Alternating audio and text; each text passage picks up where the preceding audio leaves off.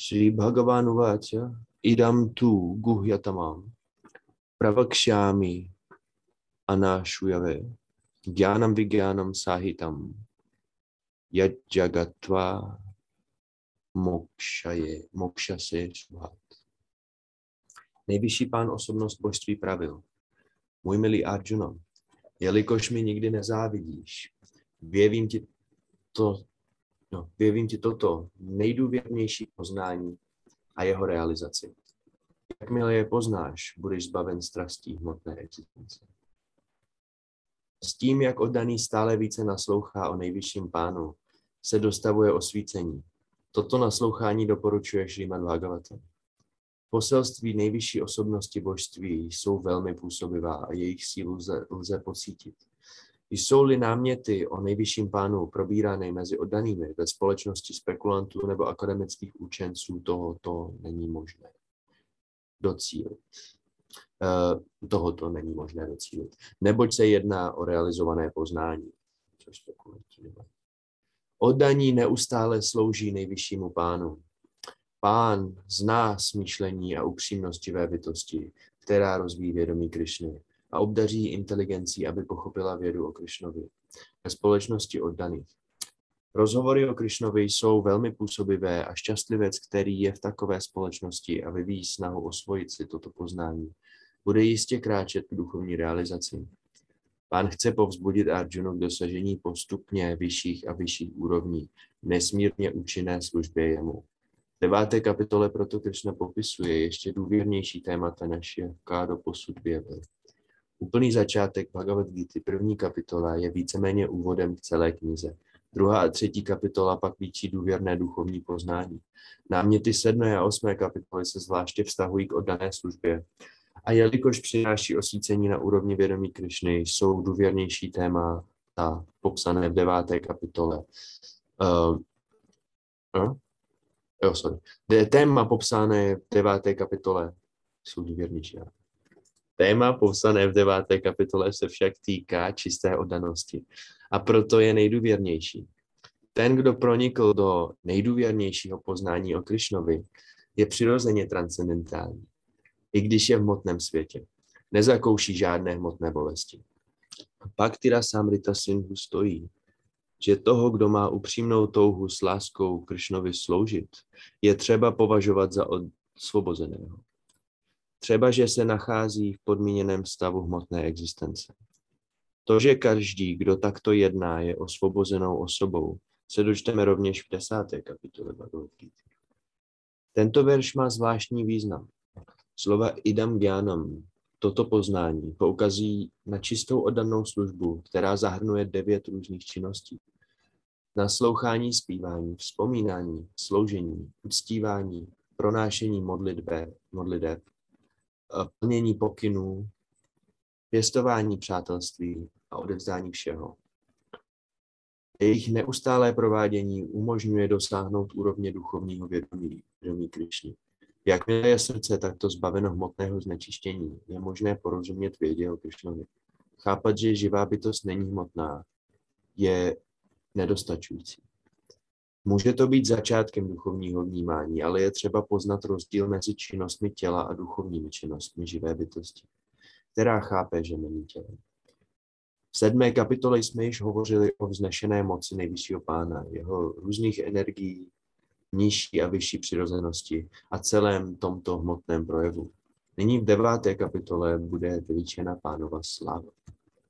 V tomto verši je také významné sanskritské slovo anasujové, Autoři komentářů, i když jsou vysoce vzdělaní, běžně chovají vůči Kršnovi nejvyšší osobnosti božství závist.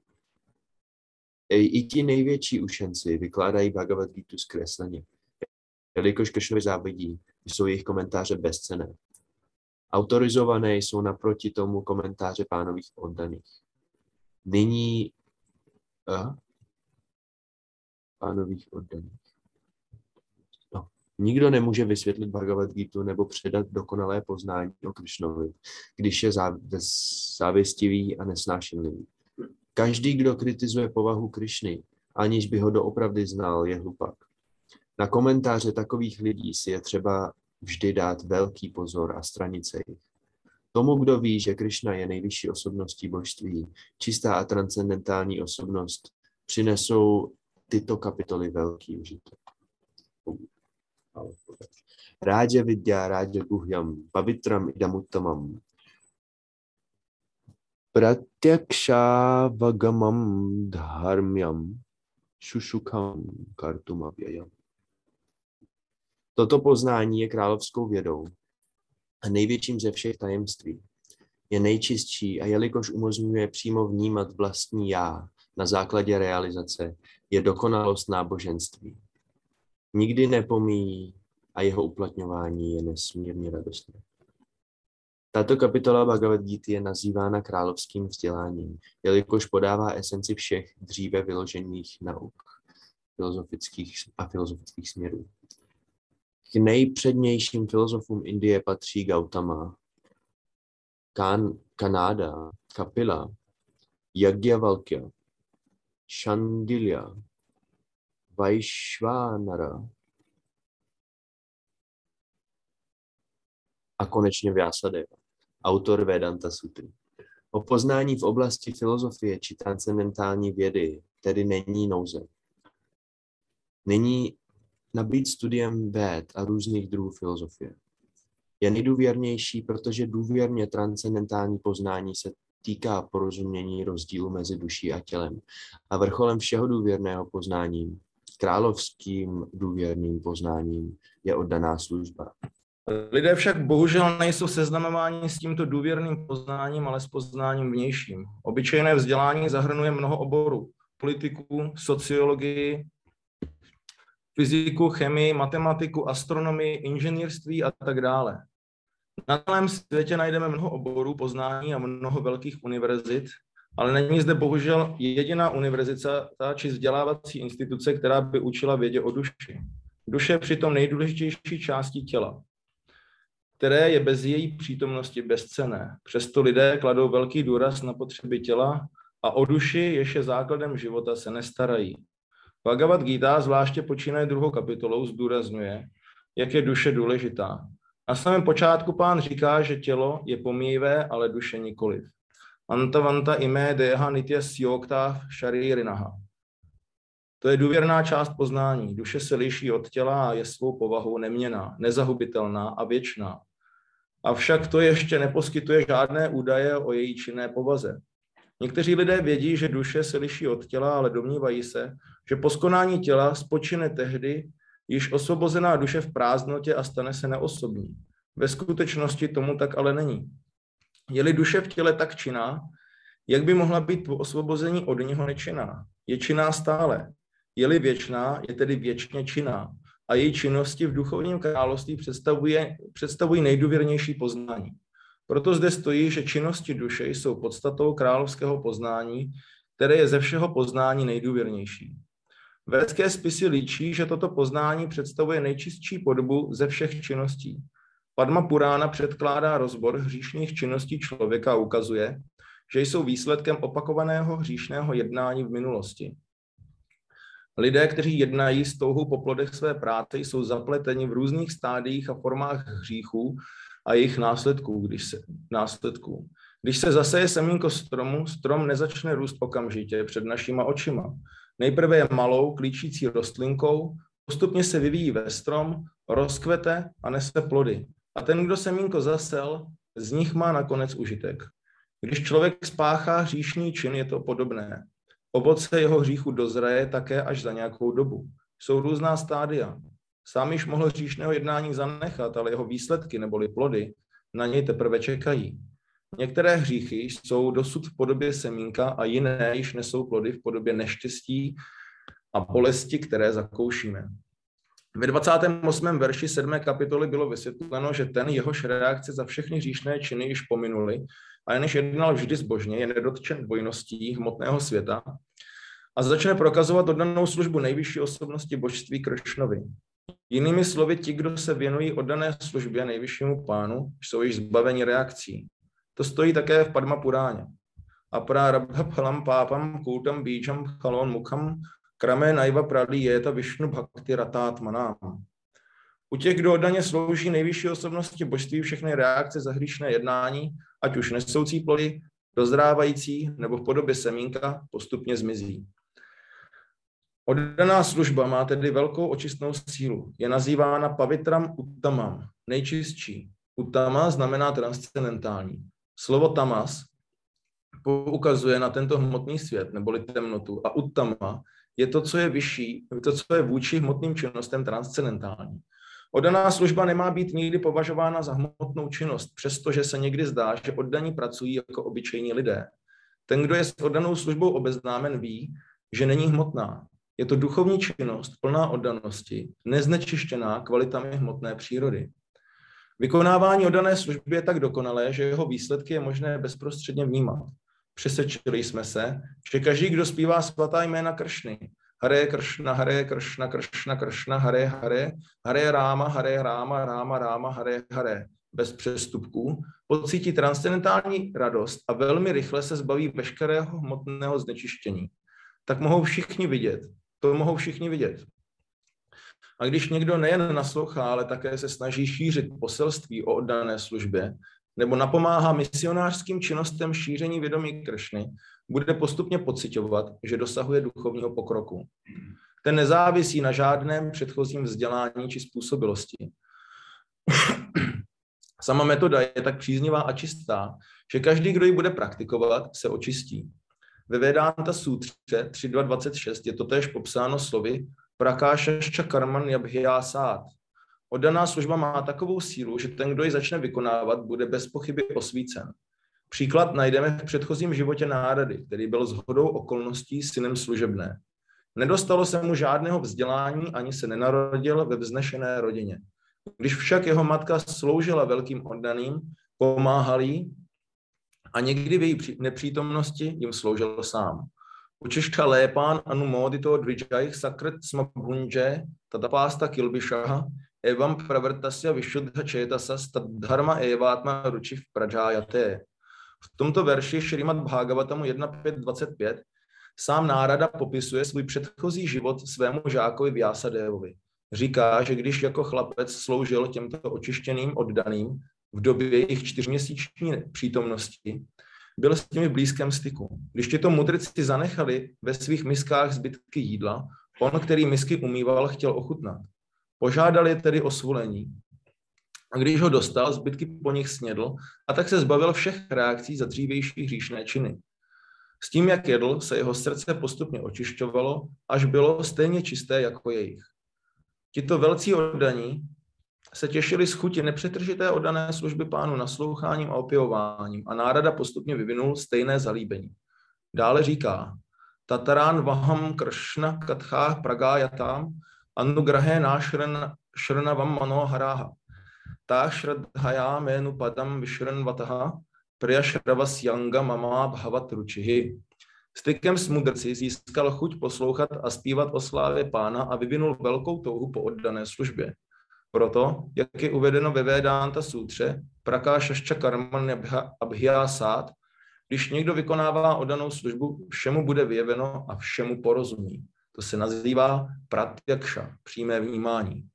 Slovo dharmiam značí cestu náboženství. Nárada byl dříve synem služebné a neměl možnost chodit do školy. Pouze pomáhal své matce a štěstěna způsobila, že matka sloužila oddaným. I tento malý chlapec k tomu dostal příležitost a díky samotnému styku s nimi dosáhl nejvyššího cíle, veškerého náboženství. Tím je oddaná služba, jak je uvedeno ve Šrimat Bhagavatam. Savai pumsam parod harmo yato bhakti radho kshaje. Nábožensky založení lidé většinou nevědí, že nejvyšší dokonalostí náboženství je dosáhnout úrovně oddané služby. Jak jsme již uváděli v souvislosti s posledním veršem 8. kapitoly, Védéšu ječněšu tapasu čajva, k poznání cesty seberealizace je obvykle nutné znát védy. Ale zde vidíme, že i když Nárada nikdy nežil ve škole duchovního učitele a neučili ho védským zásadám, dosáhl nejlepších výsledků, které skýtá studium véd. Tento proces má takovou sílu i toho, kdo nekoná vše, co je předepsanou součástí náboženství, může pozvednout k nejvyšší dokonalosti. Jak je to možné? O tom podává svědectví rovněž vědská literatura. Áčar Javán Purušo Veda. Ten, kdo se stýká s velkými áčáry, může být obeznámen s veškerým poznáním potřebným k realizaci i v případě, že je nevzdělaný a nikdy nestudoval védy. Proces oddané služby je velmi radostný. Susukham. Proč? Oddaná služba se stává ze šravanam kirtanam Višnoho. Každý tedy může jednoduše naslouchat opěvování slávy pána nebo se zúčastnit filozofických přednášek z plnomocněných áčáriů na téma transcendentálního poznání. Všichni se mohou učit už jen tím, že budou sedět a naslouchat a pak mohou jíst zbytky jídla obětovaného Bohu, což jsou velmi chutné pokrmy. Oddaná služba je radostná v každém stavu. Je možné je vykonávat i v té největší chudobě. Pán říká, patram pušpam phalam toyam. Je ochotný přijmout od oddaného cokoliv mu nabídne. Může to být i obyčejný lístek, květ, dílek ovoce nebo voda, které lze získat všude na světě a obětovat to může kdokoliv, bez ohledu na společenské postavení. Pán to přijme. Z velkých mudrců, jako je Sanat Kumára, se stali velcí oddaní poté, co jen uctili vůni lístků tulasí obětovaných lotosovým nohám pána. Metoda oddané služby je tedy nesmírně příznivá a může se praktikovat s radostnou náladou. Bůh přijímá pouze lásku, se kterou mu je vše nabízeno. Je zde řečeno, že oddaná služba je věčná. Májeváčtí filozofové se někdy začínají věnovat takzvané oddané službě, ale jejich záměrem je pokračovat v ní jen do té doby, než dosáhnou osvobození. Poté prý budou již totožní s Bohem. Takovou dočasnou prospěchářskou oddanou službu nelze považovat za čistou. Skutečná oddaná služba pokračuje po osvobození. Když oddaný dospěje na duchovní planetu Božím království, slouží nejvyššímu pánu také tam. Nesnaží se s ním splynout. Později se v Bhagavad Gita dočteme, že skutečná oddaná služba začíná po osvobození. Když živá bytost se trvává na úrovni Brahmanu, Brahma Bhuta, Brahma Bhuta, samach sarveshu bhuteshu mat bhaktim labhaté panám. Nejvyšší osobnost božství nemůže nikdo poznat nezávislým prováděním karma jogy, gyana jogy, ashtanga jogy nebo jakékoliv jiné jogy. Těmito metodami lze se lze částečně přiblížit k bhaktioze, ale pokud někdo nedospěje na tuto úroveň oddané služby, nemůže pochopit, kdo je osobnost božství. Rovněž ve Šrimat Bhagavatamu je potvrzeno, že porozumět vědě o Kršnovi, Bohu, může každý tehdy, když se očistí praktikování metody oddané služby. Zvláště nasloucháním čtení ze Šrimat Bhagavatam či Bhagavad Gita od realizovaných duší. Evam prasanna manaso bhagavat bhakti yogataha Pochopit, co znamená Bůh, je možné, když je srdce očištěné od všech nesmyslných pošetilostí. Proces rozvíjení oddané služby vědomí Kršny je tedy královskou vědou a královským důvěrným poznáním. Je nejčistší podobou náboženství a lze ji bez potíží radostně uplatňovat. Každý by ho měl proto přijmout za svůj. 9.3. Ashraddadhana v purušát dharmasyasya parantapa aprápya mám nivaratante mrtyu samsára vartmany. O hubiteli nepřátel, ti, kdo nemají víru v tuto oddanou službu, mě nemohou dosáhnout. Proto se vracejí na cestu zrození a smrti v hmotné existenci. Význam. Tento verš vysvětluje, že proces oddané služby nemohou úspěšně završit ti, kdo postrádají víru.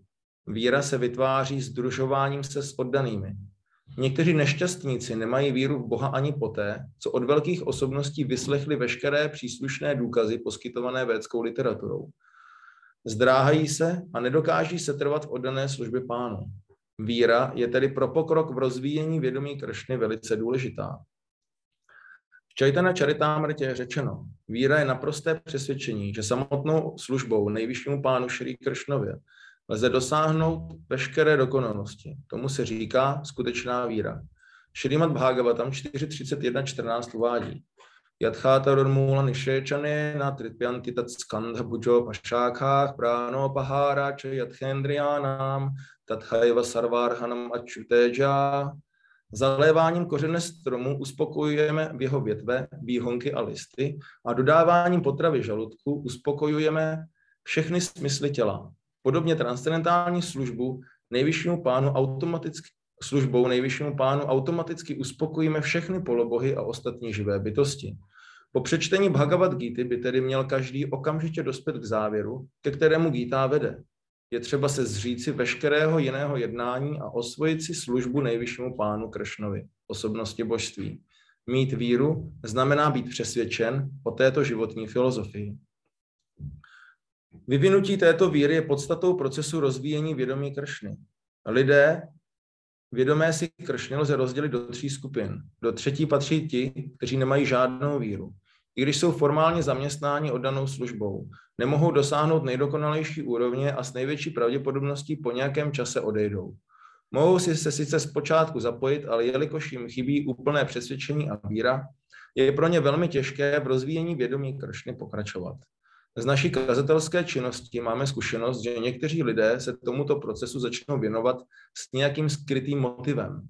A jakmile se jejich ekonomická situace zlepší, oddané služby zanechají a vrátí se ke starému způsobu života.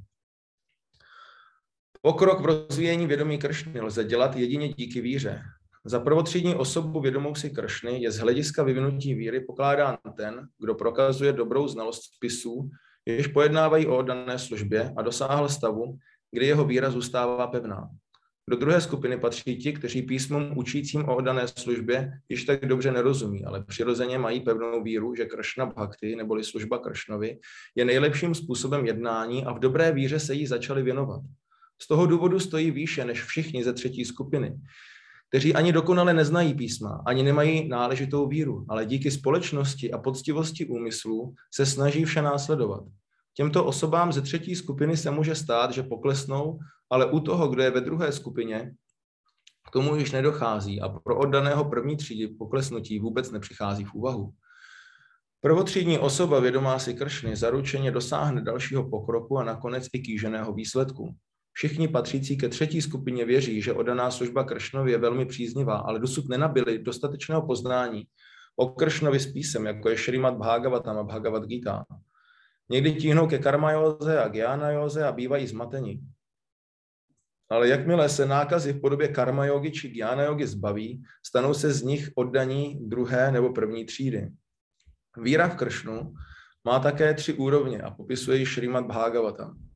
Jeho jedenáctý zpěv líčí tři úrovně připoutanosti. Připoutanost první, druhé a třetí třídy. Pro ty, kdo nemají žádnou víru ani poté, co slyšeli o Kršnovi a jedinečnosti odané služby, je tato cesta příliš obtížná, i když se zdá, že jsou zaměstnáni oddanou službou.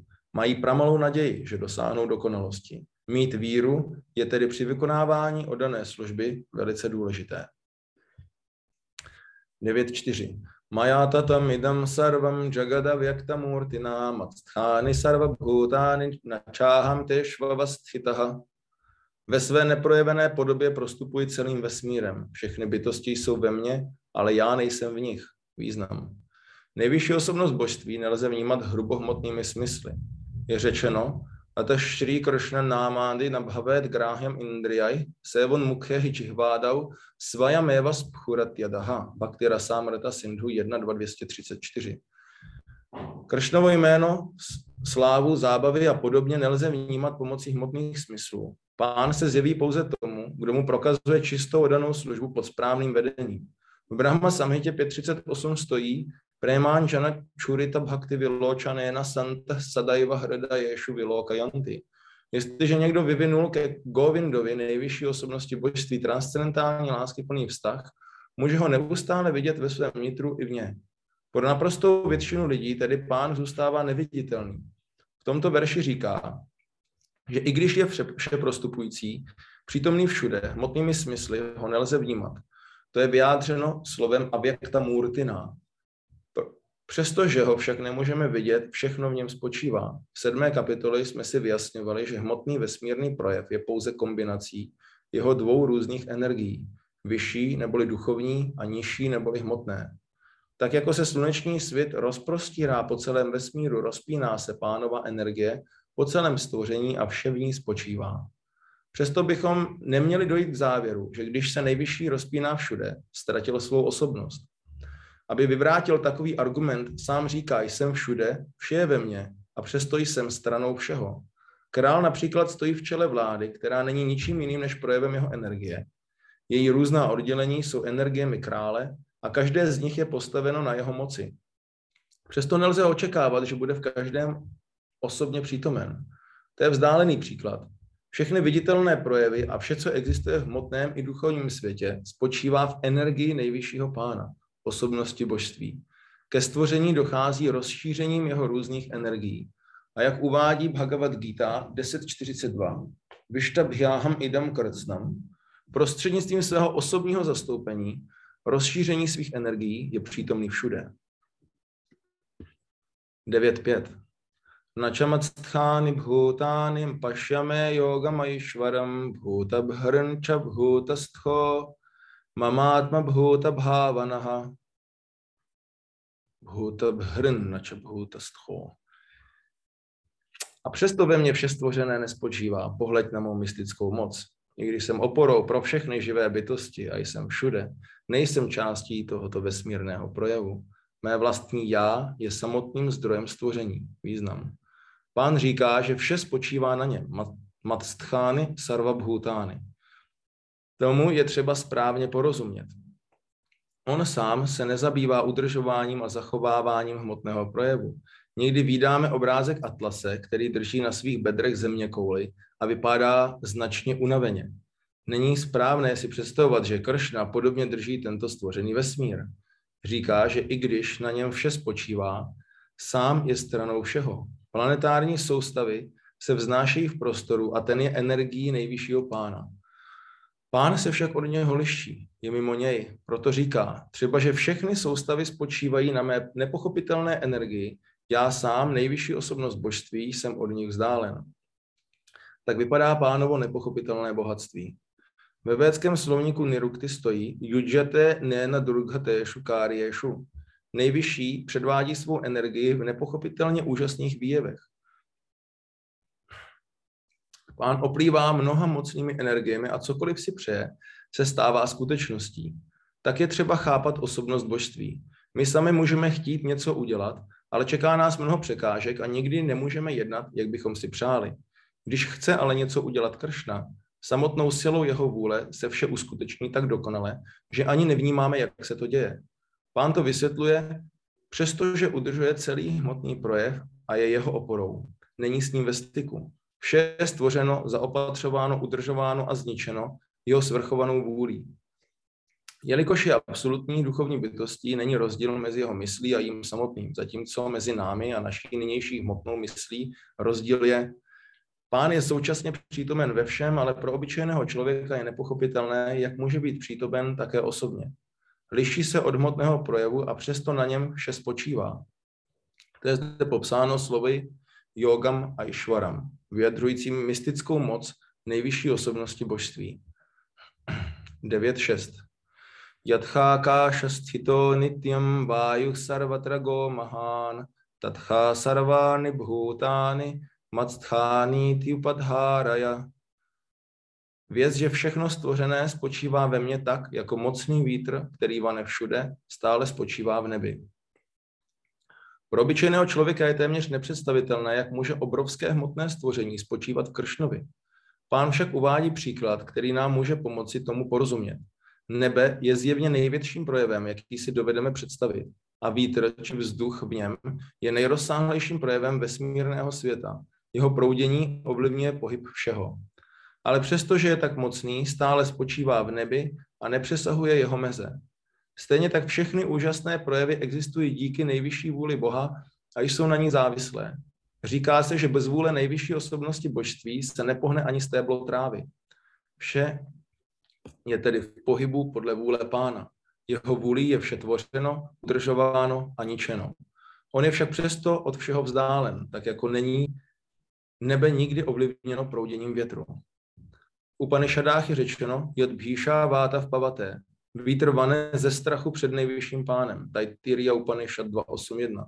Mradáraneka Upanishad 3.8.9 uvádí etasya va akšarasya prášasané Gargi Surya Chandramasau Vidhritau Tishthata Etasya Va Aksharasya Prashasane Gargi Dhyava Prithivyav Vidhritau Tishthataha Měsíc, Slunce a ostatní velké planety se pohybují ze, své, ze svrchovaného nařízení pod dohledem nejvyšší osobnosti božství. Rovněž Brahma samitě 552 stojí Yachakshuresha Savita Sakala Grahana Raja Samasta Suramurti Rashesha Tejaha Yasya jña bhramati sambhrata kala čakro govindamádi purušam tamaham bhajami. To je popis pohybu slunce. Uvádí se v něm, že slunce je jedno z očí nejvyššího pána a má nezměrnou schopnost šířit teplo a světlo. Přesto se ale pohybuje po své předem dané oběžné dráze z příkazu a svrchované vůle Govindy. Ve védské literatuře tedy můžeme najít důkazy, že tento hmotný projev, který nám připadá tak úžasný a velký, je zcela pod dohledem nejvyšší osobnosti božství. To bude ještě podrobněji vysvětleno v pozdějších verších této kapitoly. 9.7. Sarvabhutáni kaunteya prakritim yanti mamikam kalpakšaje punastány kalpádau vysrjamyaham. O synu Kontý, na konci věku vstupují všechny hmotné projevy do mé přirozenosti a na začátku dalšího věku je svou silou znovu tvořím. Význam. Stvoření, udržování a zničení tohoto hmotného vesmírného projevu zcela závisí na svrchované vůli osobnosti božství. Na konci věku znamená v době smrti Brahmy. Brahma žije 100 let, jeden jeho den trvá 4 miliardy 300 milionů našich pozemských let a stejně dlouhá je i jeho noc. Jeho měsíc se skládá z 30 takových dnů a nocí a jeho rok má 12 měsíců. Poté, co uplyne 100 těchto let a Brahma umírá, přijde zničení. To znamená, že energie projevená nejvyšším pánem je opět uložena v něm. Když je potom třeba vesmírný svět znovu projevit, jeho vůlí se to uskuteční. Jedna védská průpověď zní Bahusyám. Přestože jsem jeden, stanu se mnoha. Šándogya Upanishad 6.2.3. Pán se expanduje prostřednictvím této hmotné energie a znovu vzniká celý vesmírný projev. 9.8. Avaštabhya vysrdžámi punah punaha bhutagrámam imam krtsnam avašam prakrtér vašát. Celý vesmírný řád podléhá mé vládě. Podle mé vůle se vše samočně znovu a znovu projevuje a podle ní je na konci zase zničeno. Ničeno. Význam. Již bylo několikrát řečeno, že hmotný svět je projev nižší energie nejvyšší osobnosti božství. Když dojde ke stvoření, je hmotná energie uvolněna, co by Mahatatva, do níž vstupuje pán v podobě své první Puruša inkarnace, Mahavishnua. Leží v příčinem oceánu, vydechuje nespočetně mnoho vesmírů a do každého z nich znovu vstupuje v podobě Garbho Dakašájího Vishnua. Tímto způsobem jsou tvořeny všechny vesmíry. Dále se projevuje co by Kšíro Dakašájí Višnu a vstupuje do všeho, včetně nepatrného atomu. To je zde vylíčeno. Pán vchází do všeho. Hmotná příroda je pak oplodněna živými bytostmi, jež podle svých dřívějších činů zaujmou každá své postavení. Tak začnou probíhat činnosti hmotného světa. Různé druhy živých bytostí začínají jednat, jakmile dojde ke stvoření. Není pravda, že se vše vyvíjí. Různé druhy života jsou stvořeny zároveň s vesmírem. Lidé, zvířata, ptáci a všechny ostatní organismy jsou stvořeny současně. Živé bytosti měly při posledním zničení touhy, které se nyní znovu projeví. Slovo avašam dává jasně najevo, že živé bytosti nemají s tímto procesem nic společného. Pouze se znovu projeví stav bytí z jejich posledního života v předchozím stvoření. A to vše se děje samotnou vůlí pána. Tak vypadá nepochopitelná moc nejvyšší osobnosti božství. A poté, co pán tvoří, a poté, co pán stvoří různé druhy života, s nimi není spojen. Ke stvoření dochází proto, aby různé živé bytosti mohly dosáhnout splnění svých představ a to se pána nijak nedotýká. 2.9. Načamám tány karmány nibadhananti dhananjaya udásína vadásína masaktam téšu karmasu.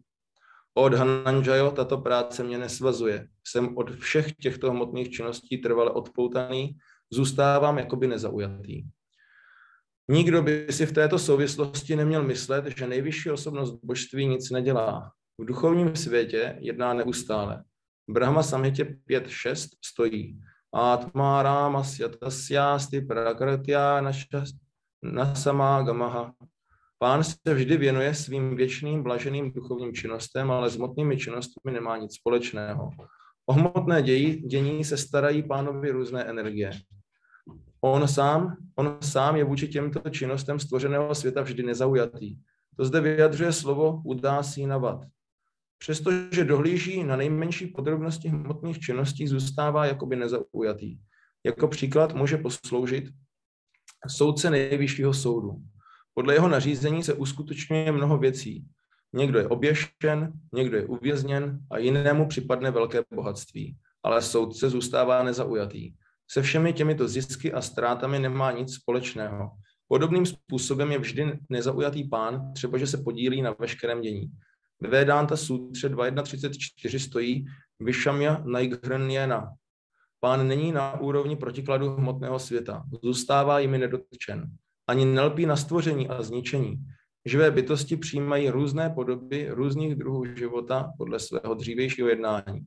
S tím nemá pán nic společného. Takže devátá kapitola Bhagavad Gita taková, jaká je. Sloka 10. 10. Mája dekshe na prakritich sujaté sa čaráčaram hetunáne na kaunteja jagat vyparivartate. O synu Kunti, tato hmotná příroda, která je jednou z mých energií, jedná pod mým dohledem a přivádí na svět všechny pohyblivé a nehybné bytosti. Jejím působením je tento projev znovu a znovu tvořen a ničen. Význam. Zde je řečeno, že nejvyšší pán zůstává nejvyšším vládcem, přestože je stranou všech činností hmotného světa. Je svrchovanou vůlí a příčinou stojící za tímto hmotným projevem, ale o řízení se ze stará hmotná příroda. Krishna v Bhagavad Gita také říká, že je otcem všech živých bytostí v různých podobách a druzích. Otec vpraví semeno dolů na matky, z něhož se pak narodí dítě a nejvyšší pán pouhým pohledem pravuje dolů na hmotné přírody všechny živé bytosti, které se pak podle svých posledních tužeb a činností objevují v odpovídajících druzích a podobách. Přestože se tyto bytosti narodily z pánova pohledu, přijímají různá těla v závislosti na svých dřívějších skutcích a touhách. Pán tedy není s tímto hmotným stvořením přímo spojen.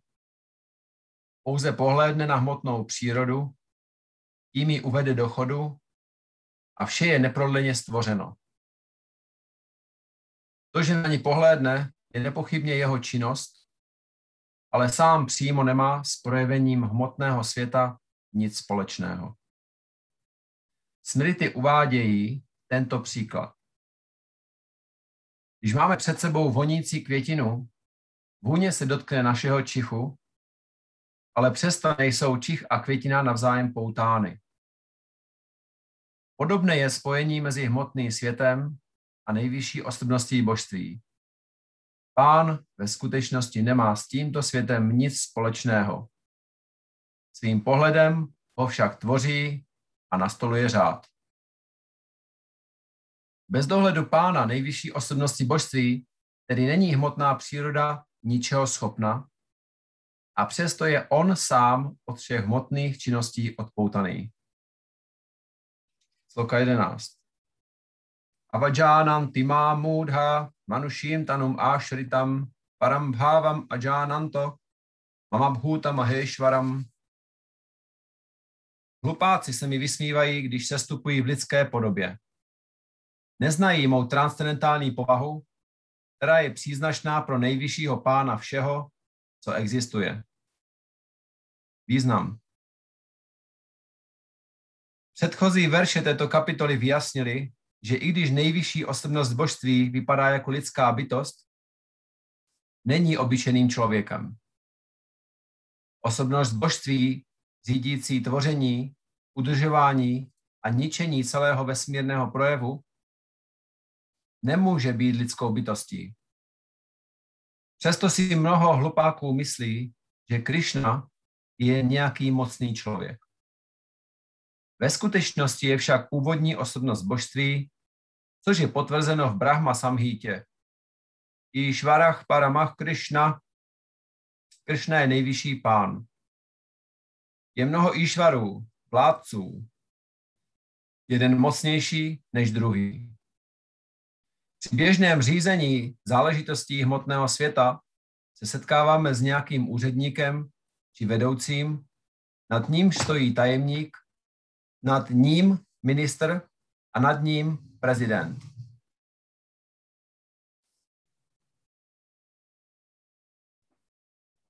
Když z nich je, každý z nich je vládce, ale jeden je ovládaným, ovládaným, ovládán druhým. Brahma Samhitě stojí, že Kršna je svrchovaný vládce. V motném i duchovním světě je nepochybně mnoho vládců, ale Kršna je z nich největší. Išvarach Paramach Krishna. A jeho tělo je Satchit Ananda, nehmotné. Hmotná těla nemohou jednat tak úžasně, jak je popsáno v předchozích verších. Pánovo tělo oplývá věčností, blažeností a poznáním. Přestože není obyčejným člověkem, hlupáci se mu vysmívají, když ho za něj považují. Jeho tělo je zde nazváno Manuším proto, že jedná jako člověk, přítel Arjuny a politik účastnící se bitvy na Kurukšetře. V mnoha směrech jednal jako obyčejný člověk, ale jeho tělo je ve skutečnosti Satchit Ananda Vigraha. Se stává z věčné blaženosti a absolutního poznání. To je doloženo i v samotných védách. Satchit Ananda Rupaya Krishnaya. Klaním se nejvyšší osobnosti božství Krišnovi, který má věčnou a blaženou podobu plnou poznání. Gopala Tapany Upanishad 1.1.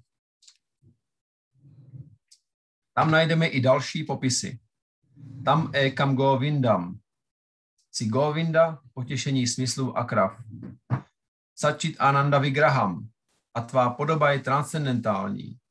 Vyznačuje se úplným poznáním, blažeností a věčností. Gopala Tapany Upanishad 1.35 bez ohledu na transcendentální vlastnosti Kršnova těla, jež oplývá blažeností a poznáním, znevažuje mnoho takzvaných učenců a autorů komentářů k Bhagavad Gita pána Kršnu, když ho staví do role obyčejného člověka. Takový učenec se sice mohl díky svým předchozím dobrým skutkům narodit jako výjimečný člověk, ale jeho představa Šrí Kršny vyplývá z ubohého poznání. Proto je nazván Mudha. Jedině hlupáci totiž považují Krišnu za obyčejnou lidskou bytost a dělají to proto, že neznají důvěrné působení nejvyššího pána a jeho různých energií. Nevědí, že Krišna má tělo, které je symbolem úplného poznání a blaženosti. Že je vlastníkem všeho, co existuje a že může komukoli udělit osvobození. A jelikož nevědí, že má tolik transcendentálních vlastností, vysmívají se mu. Nevědí také, že zjevení nejvyššího pána, osobnosti božství, v tomto hmotném světě je projevem jeho vnitřní energie. Krishna ovládá hmotnou energii a jak již bylo uvedeno na několika místech, Mama Maya Duratya. Sám prohlašuje, že i když je hmotná energie nesmírně silná, je pod jeho dohledem a ten, kdo se mu odevzdá, může z její moci uniknout. Jelikož se duše odevzdaná Krišnavi může dostat z vlivu hmotné energie, jak by mohl nejvyšší pán, který řídí stvoření, udržování a zničení celých vesmírných světů mít hmotné tělo jako my? Taková představa Krišny je známkou naprosté hlouposti. Hlupáci ovšem nedovedou pochopit, že Krishna, osobnost božství vypadající jako obyčejný člověk, může mít pod kontrolou všechny atomy i obrovskou vesmírnou podobu.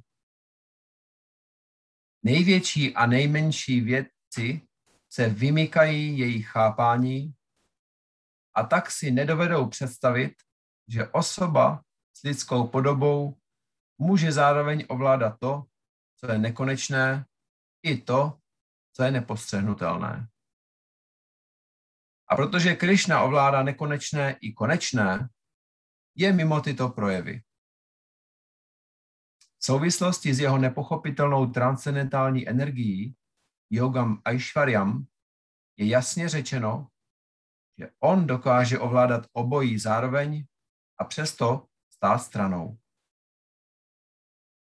I když si hlupáci nedovedou představit, jak může Krishna, vypadající jako lidská bytost, ovládat nekonečné a konečné, čistí odaní to uznávají. Vědí, že je nejvyšší osobnost božství. Proto se mu úplně odezdávají a věnují se rozvíjení vědomí Krišny, odané službě pánu. Pokud jde o pánovo zjevení v lidské podobě, mezi impersonalisty a personalisty existuje v tomto ohledu mnoho sporů.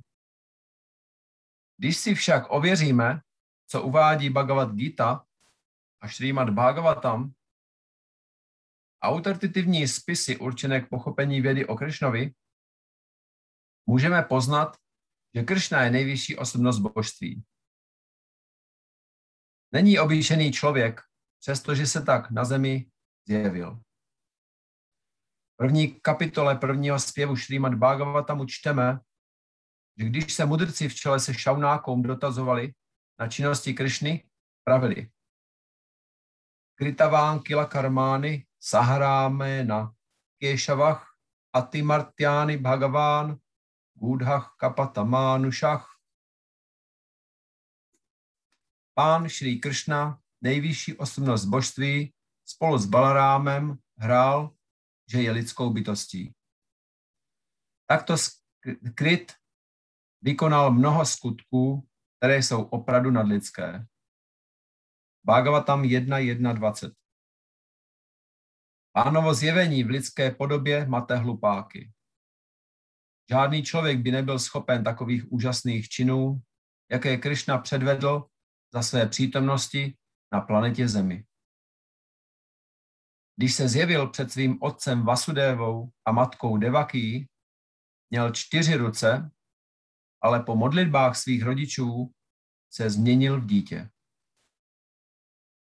Bhagavatam 10.3.46 uvádí Bhuvana prakritach šušuch. Od té chvíle se podobal obyčejnému dítěti, obyčejné lidské bytosti. A zde je zase vyjádřeno, že jeho lidský vzhled je jedním z rysů jeho transcendentálního těla. V jedenácté kapitole Bhagavad Gita je rovněž uvedeno, že Arjuna se modlil, aby mohl spatřit Kršnovou čtyřrukou podobu. Tenajvaru Péna Chatu, Chatur Bhujena. Po, vyjevení této podoby Krišna přijal na Arjunovu žádost znovu svou původní podobu, připomínající člověka. Mánušam Rupam. Tyto různé rysy nejvyššího pána nejsou rysy obyčejné lidské bytosti. Někteří z těch, kdo se Krišnovi vysmívají a jsou nakaženi majaváckou filozofií, se snaží dokázat, že Kršna je jen obyčejný člověk, citování následujícího verše ze Šrýmad Bhagavatamu, C29.21. Aham sarveshu bhuteshu bhutátma vastitach sadá. Nejvyšší je v každé živé bytosti. Místo, abychom však sledovali výklady samozvaných osob, jež se Kršnovi vysmívají, měli bychom si raději povšimnout výkladů, které k tomuto verši napsali Vajšnavští áčarjové, jako jsou Jiva Goswami a Vishwanath Chakravarti Thakur. Jiva Goswami ve svém komentáři uvádí, že Krishna v podobě své úplné expanze setrvává v pohyblivých i nehybných bytostech a je známý pod jménem Paramátma či nadduše. Když tedy odaný začátečník věnuje pozornost pouze Arčá Murty, neboli podobě nejvyššího pána, dející v chrámu, a nectí jiné živé bytosti, nemá jeho uctívání pánovi chrámové podoby žádnou cenu. Více než odaných si všímá božstva v chrámu a vyšvaná Čakravartý Thakur proto upozorňuje, že toto smýšlení je třeba napravit. Oddaný má vidět, že Kršna je v podobě paramátmy srdci každého a že každé tělo je tedy chrámem nejvyššího pána. Tak jako se projevuje úcta v chrámu pána, má se náležitě stít i každé tělo, ve kterém dlí paramátma. Je třeba všem projevovat patřičnou úctu a nikdy nikoho nepřehlížet. Je také mnoho impersonalistů, kteří zesměšňují chrámové uctívání a říkají, když je Bůh všude, proč se omezovat na jeho uctívání v chrámu? Ale je Bůh všude, není snad v chrámu či v božstvu? Zatímco impersonalista a personalista se spolu budou přijít neustále, dokonalý oddaný se trvávající na úrovni vědomí Krišny dobře ví, že přestože je Krišna nejvyšší osobnost, zároveň prostupuje vším. To dokládá Brahma Samhita.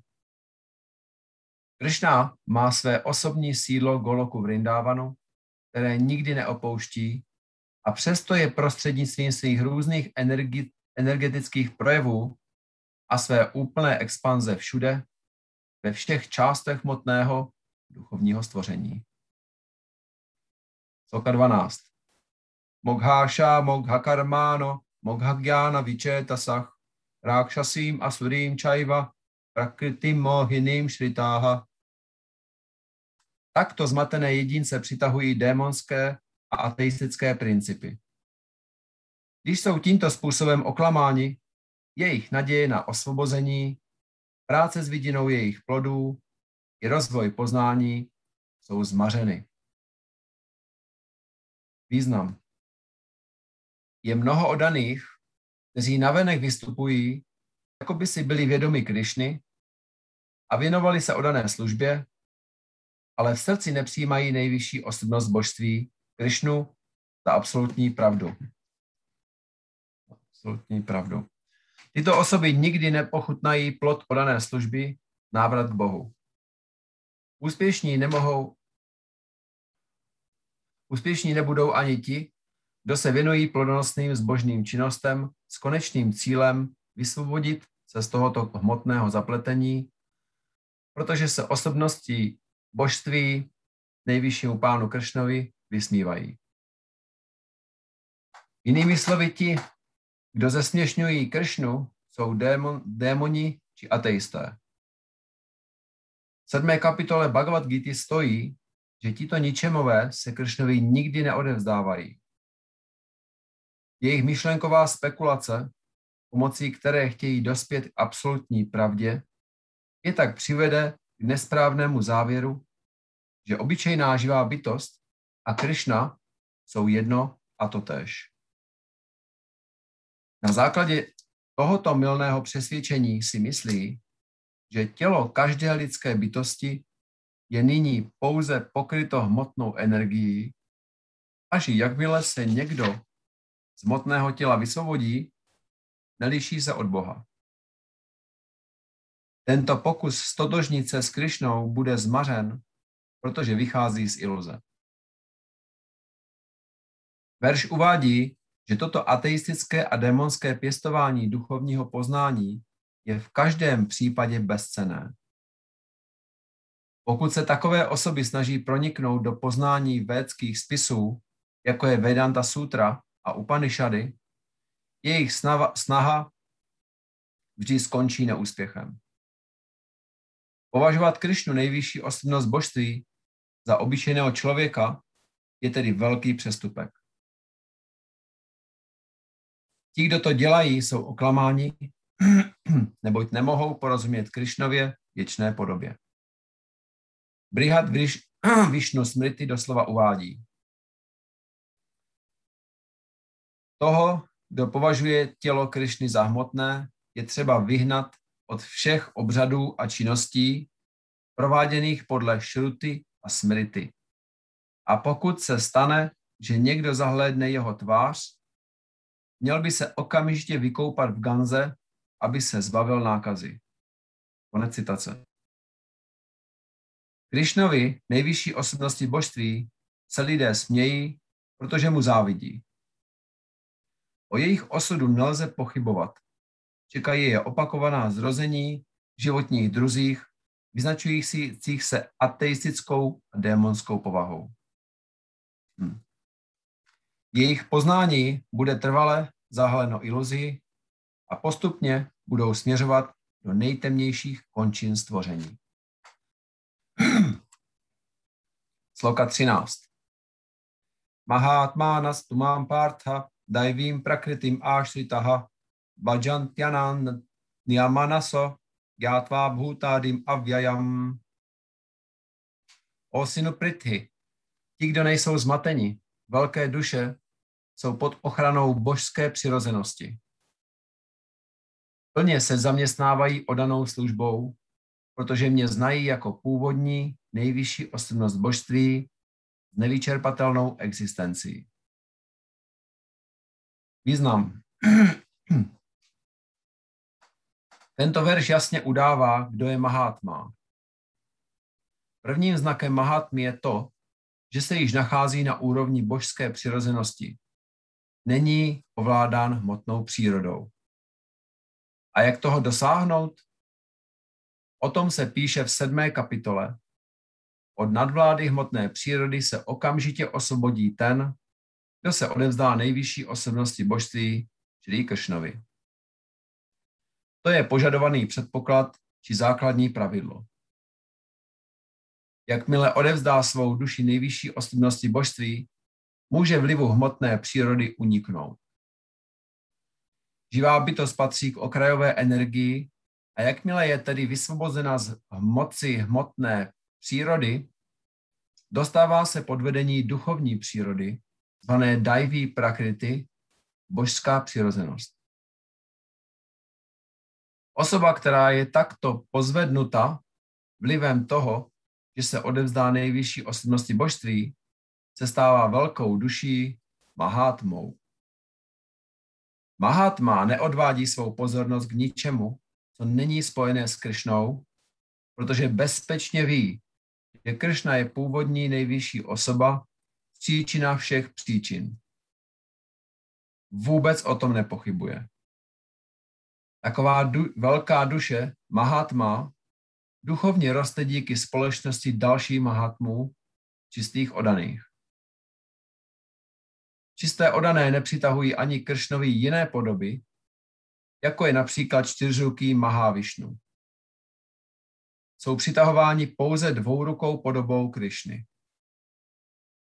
Nepřitahují je ani jiné Kršnové podoby, ani nemají zájem o nějakou podobu poloboha či lidské bytosti. Soustředují se pouze na pána Krišnu, kterému vždy s vědomím Krišny neochvějně slouží. Sloka 14. Satatam kirtayanto mám yatantaš chadridha vratách namasyantaš chamam bhaktya yukta upásate.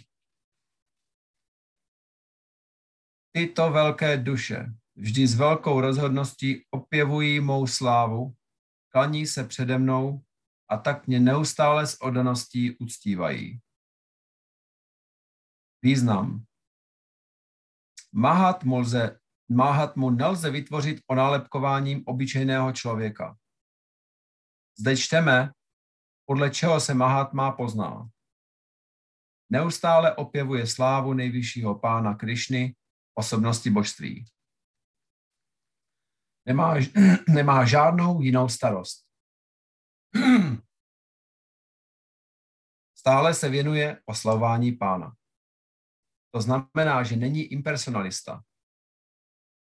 Oslavováním se rozumí nutnost opěvovat nejvyššího pána, velebit jeho svaté jméno, věčnou podobu, transcendentální vlastnosti a neobyčejné zábavy. To vše se musí opěvovat. Mahatma je tedy poután k nejvyšší osobnosti božství. Toho, kdo lpí na Brahmanjoti, neosobním rysu nejvyššího pána, Bhagavad Gita jako Mahatmu neuvádí. V dalším verši ho líčí jinak. Mahatma je však zaměstnán různými činnostmi odané služby, jež jsou popsány ve Šrímad Bhagavatamu, nasloucháním o Višnuovi a opěvováním Višnua, ne nějakého poloboha nebo člověka. To je odanost. Šravanam kirtanách Višnoch a smaranam. Vzpomínání na něho. Takový Mahatma je pevně rozhodnut získat nakonec společnost nejvyššího pána na úrovni kterékoliv z pěti transcendentálních ras. Aby dosáhl tohoto úspěchu, zapojuje všechny činnosti, mysli, těla i hlasu, naprosto všeho do služby nejvyššímu pánu Šrí Kršnovi. To se nazývá úplné vědomí Krišny. V odané službě patří určité stanovené činnosti, které vyžadují rozhodnost. Například držet půst v některé dny, jako je jedenáctý den ponovu a úplňku, ekádaší, a den zjevení pána. Tato pravidla předkládají velcí áčariové těm, kdo se skutečně ucházejí o přijetí do společnosti nejvyšší osobností božství v transcendentálním světě. Mahatmové, velké duše, je, vš- je všechna striktně dodržují a proto zaručeně dosáhnou vytouženého cíle.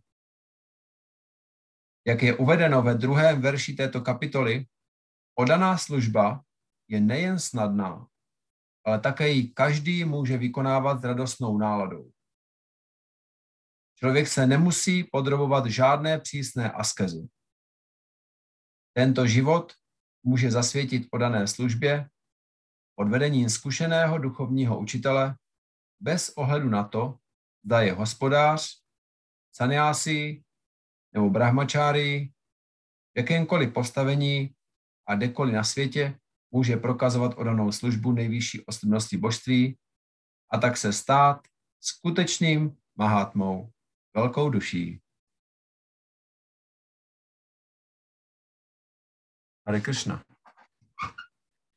Si vyjde ještě jeden verš, nebo už radši ne? No, ty už, ty už nechceš číst pravu. Můžu, můžu. Ten jeden ještě, ten není dlouhý. Dobře. Sloka 15.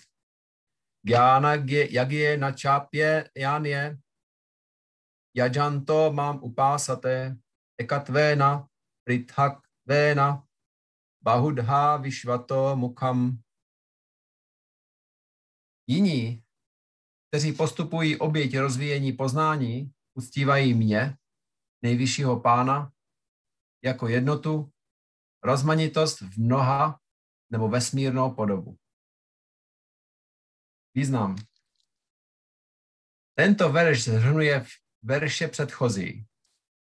Pán říká Arjunovi, že osoby výlučně si vědomé Krišny a neznající nic než Krišnu jsou mahátmové. Jsou však ještě jiní odaní, kteří se nenacházejí zcela na úrovni mahátmů, ale také Krišnu uctívají, a to různými způsoby. Někteří z nich již byli popisováni jako soužení, postrádající peníze, zvídaví a rozvíjející poznání. Na nižších úrovních jsou však ještě další tři druhy uctívajících. Za prvé, ten, kdo uctívá sám sebe jako totožného s nejvyšším pánem. Za druhé, ten, kdo si vymyslí nějakou podobu nejvyššího pána, kterou pak uctívá. A za třetí, ten, kdo jako svrchovanou uctívá vesmírnou podobu, Vyšvarupu, nejvyšší osobnosti božství.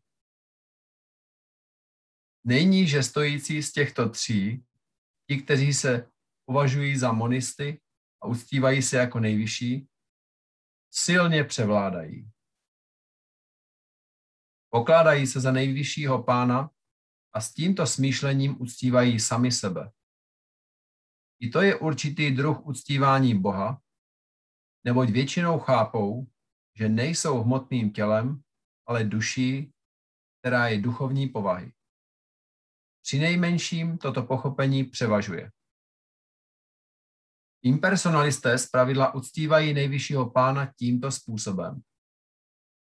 Do druhé skupiny patří uctívatelé polobohů či ti, kdo na základě vlastních přestav považují jakoukoliv podobu za podobu nejvyššího pána. A do třetí skupiny patří ti, kdo nedovedou pojmout nic vyššího než projevený hmotný vesmír. Považují vesmír za nejvyšší organismus či entitu a uctívají jej. Vesmír je také podobou pána. Aham kratur aham yagya svadhaham aham aushadham mantroham aham evajam aham hutam. Jsem to však já, kdo je obřadem, obětí, obětinou nabízenou předkům, léčivou bylinou i transcendentálním zpěvem. Já jsem máslo, oheň i obětina. Význam. Lidská oběť zvaná Jyotishtoma je také Kršna a on je i Maha Yagya uvedená ve Smriti. Oběti nenabízené předkům na Pitraloce, jež jsou považovány za určité léčivo v podobě připuštěného másla, či oběť konaná pro potěšení obyvatel Pitraloky. Rovněž mantry recitované při oběti jsou Kršna. A Kršna je i mnoho dalších poživatin připravených z mléčných produktů a určených k obětování. Také oheň je Kršna, protože je jediným z pěti hmotných prvků a je tedy je jedním z pěti hmotných prvků a je tedy pro, prohlášen za kršnovou oddělenou energii. Jinými slovy, všechny védské oběti dohromady, které védy doporučují ve své části zvané karmakanda, jsou rovněž kršna. To znamená, že ti, kdo prohlašují odanou službu Kršnovi, ti, kdo prokazují odanou službu Kršnovi, již vykonali všechny oběti doporučené ve Vedách. Asya jagato mata dhata pitamahah Vedyam pavitram omkara riksamaya jure vacham. Jsem otec tohoto vesmíru, matka, ten, kdo umožňuje existenci a dět. Jsem předmět poznání, očišťující činitel a slabika Om. Jsem také Rik, Sáma a Yajurveda. Význam. Celý vesmírný projev, vše pohyblivé i nehybné, je zde jako výsledek rozličného působení Kršnovy energie. V motném životě si vytváříme různé vztahy s různými živými bytostmi, jsou, jež, jež nejsou ničím jiným než Kršnovou okrajovou energií.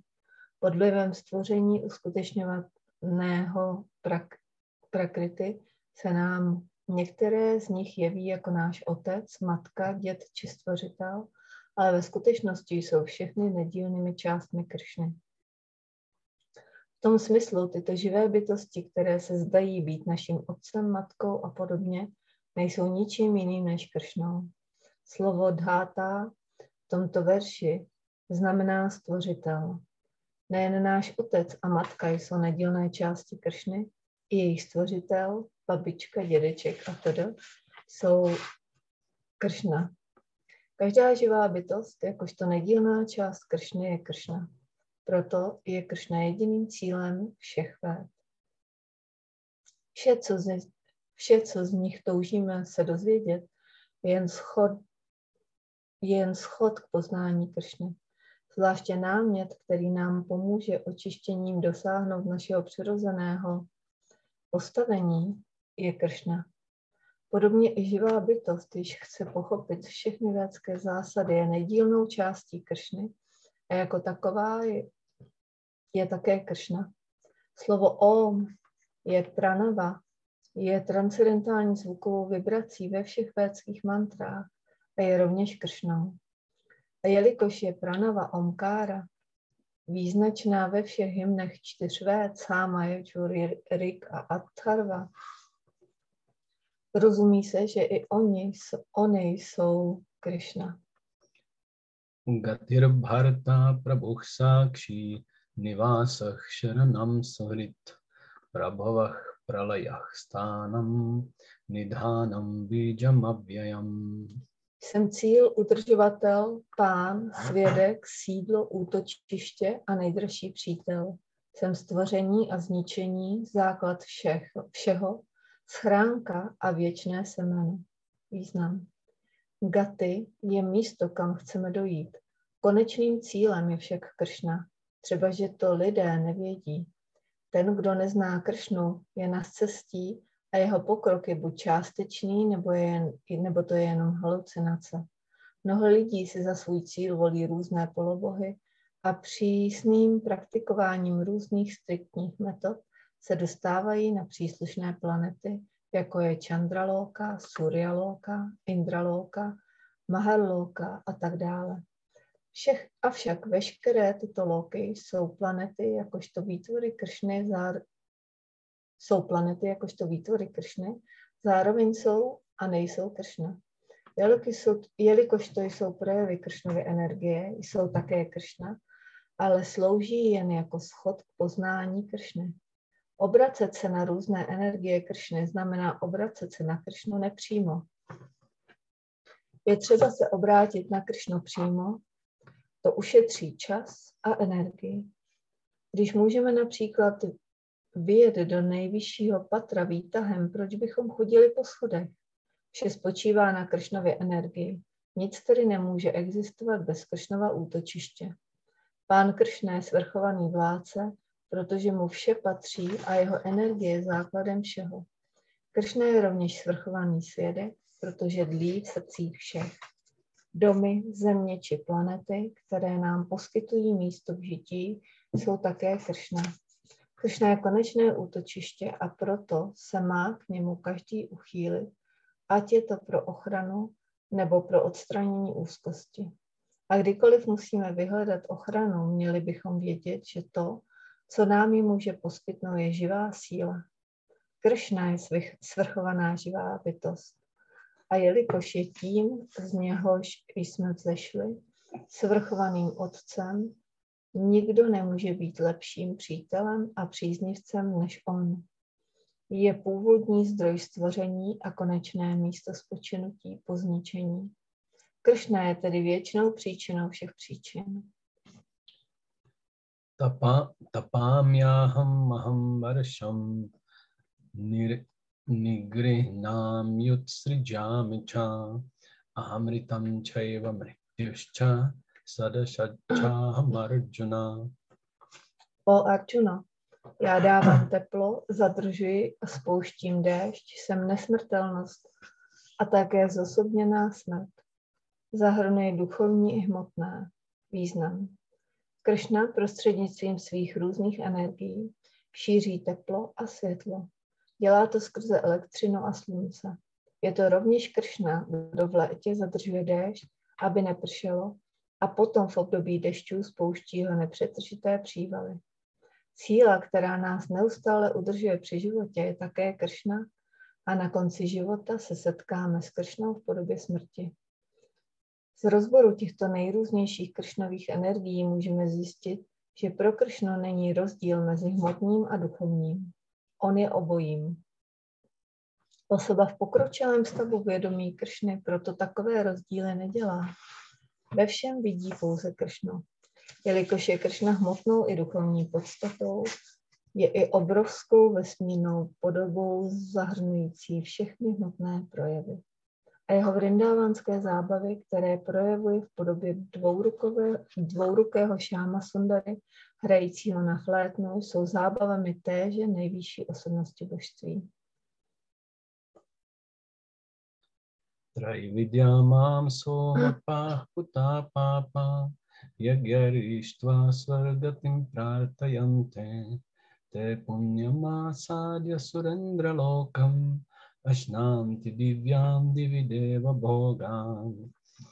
Znalci let, pijící šťávu soma, kteří se chtějí dostat na nebeské planety, mě uctívají nepřímo. Když jsou očištěni od reakcí za hříšné činy, rodí se na nebeské planetě Indry, vyznačující se zbožností, kde si užívají božských radostí. Význam. Slovo Trajvidyách poukazuje na tři védy, Sáma, Jajur a Rik. Brahmana, který je prostudoval, je nazýván Trivédí. Každý, kdo velmi lpí na poznání získaném z těchto tří véd, je ve společnosti ctěn. Existuje bohužel mnoho velkých učenců sečtělých ve védách, kteří neznají konečný smysl jejich studia. Proto zde Kršna prohlašuje, že konečným cílem trivédích je on. Skuteční trivédí přijímají útočiště u lotosových nohou Kršny a věnují se čisté odané službě pro jeho uspokojení. Odaná služba začíná zpíváním mantry Hare Krishna, doprovázením, doprovázeným snahou poznat Kršnu takového, jaký je. Ti, kdo studují védy pouze formálně, se bohužel více zajímají o oběti různým polobohům, jako je Indra nebo Chandra. Tím se tito uctivatelé polobohů zbaví znečištění tvořeného nižšími kvalitami přírody, čímž dosáhnou vyšších planetárních soustav či nebeských planet, která se jmenují Maharloka, Janaloka, Tafloka a tak dále. Možnost uspokojovat své smysly ve vyšších planetárních soustavách je ve srovnání s planetou Zemí mnoho, mnoho set tisíckrát lepší.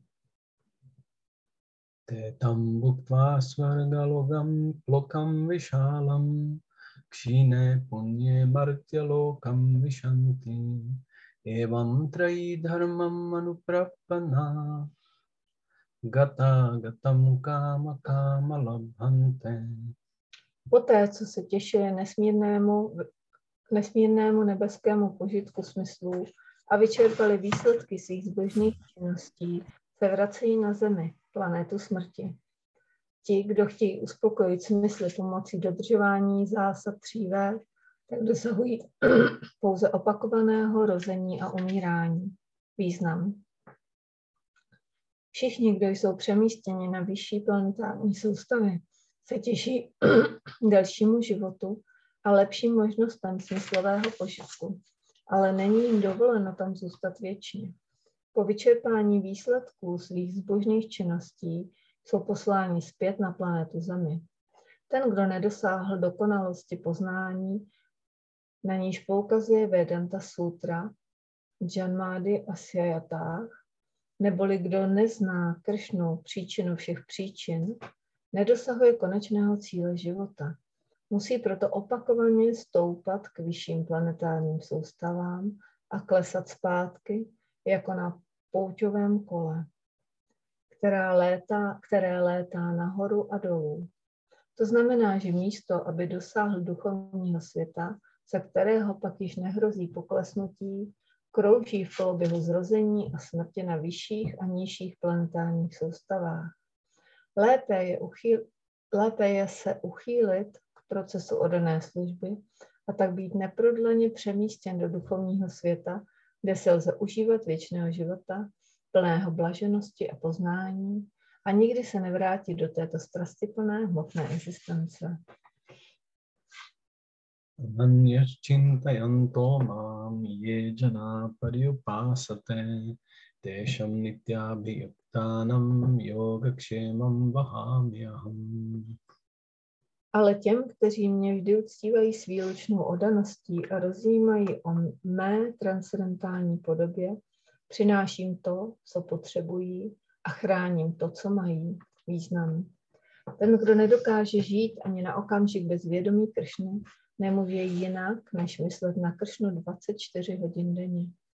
Je přitom zaměstnaný odanou službou formou naslouchání, opěvování, vzpomínání, věnování modliteb uctívání, sloužení lotosovým nohám pána, poskytování jiných služeb, pěstování přátelství a úplného odevzdání se pánu.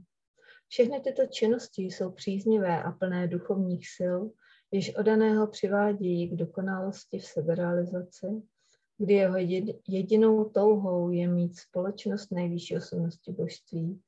Není pochyb o tom, že takový odaný bez potíží pána dosahuje. To se nazývá yoga. Díky pánovi milosti se nikdy nevrátí k hmotnému životu. Všema vyjadřuje milostivou ochranu poskytovanou pánem. Pán pomáhá odanému nabít prostřednictvím jogy vědomí Kršny a když si je odaný vědom Kršny plně, pán ho chrání před poklesnutím na úroveň strastiplného podmíněného života. येऽप्यन्य देवता भक्ता यजन्ते श्रद्धयान्विता तेऽपि मामेव कौन्तेया यजन्त्यविधिपूर्वकम् O synu Kuntý, ti, kdo jsou oddáni jiným bohům a s vírou je uctívají, ve skutečnosti uctívají jen mě, ale nesprávným způsobem. Význam. Kršna říká, ti, kdo se věnují uctívání polobohů, nejsou příliš inteligentní, třeba že je toto uctívání nepřímo určeno mně. Když například člověk lije vodu na listy a věc ve stromu, aniž by zaléval kořen, dělá to bez dostatečného poznání či dodržování jiných usměrňujících zásad. Způsob, jak sloužit různým částem těla, je zase dodávat potravu žaludku. Polovozy jsou tak říkajíc různými úředníky a vedoucími osobami, osobnostmi ve vládě nejvyššího pána. Je třeba se řídit zákony, které stanovila vláda, nikoliv jednotliví úředníci či vedoucí představitelé. Každý má uctívat pouze nejvyššího pána, to automaticky kojí jeho různé úředníky a vedoucí osobnosti. Ti jednají jako zástupci vlády a dávají jim úplatky a dávat jim úplatky je nezákonné. To je zde řečeno výrazem avidy purvakam. Jinými slovy, Kršna neschvaluje uctívání polobohů, jež je zbytečné. Aham hi sarva yagnyanam bhukta cha mam abhijananti tatvena taščya vantite. Já jsem jediným poživatelem a pánem všech obětí. A ti, kdo neznají mou pravou transcendentální povahu, následně klesají. Význam. Zde se jasně říká, je mnoho druhů obětí, které doporučují védy, ale všechny tyto jagy jsou určeny k uspokojení nejvyššího pána. Jak je znamená Višnu. Ve třetí kapitole Bhagavad Gita bylo jasně řečeno, že každý má pracovat pouze pro uspokojení jagy, uspokojení jagy Višnua. Dokonalá forma lidské civilizace zvaná Varnashráma Dharma má uspokojení Višnua za svůj prvodař, prvořadý cíl. Proto Kršna v tomto verši říká, mně patří požitky ze všech obětí, neboť já jsem nejvyšší pán. Méně inteligentní jedinci, kteří o této skutečnosti nevědí, však uctívají polobohy, aby získali dočasný prospěch. Proto klesají na úroveň hmotného bytí a nedosahují kýženého života. Máli však někdo libovolnou hmotnou touhu, měl by se na její splnění měl by se za její splnění raději modlit k nejvyššímu pánu, i když je pravda, že to není čistá odanost. Tak dosáhne vytouženého výsledku. Yanti deva vrata devan pitrin yanti pitri vrataha bhutani yanti bhuteja yanti matyajinopimam.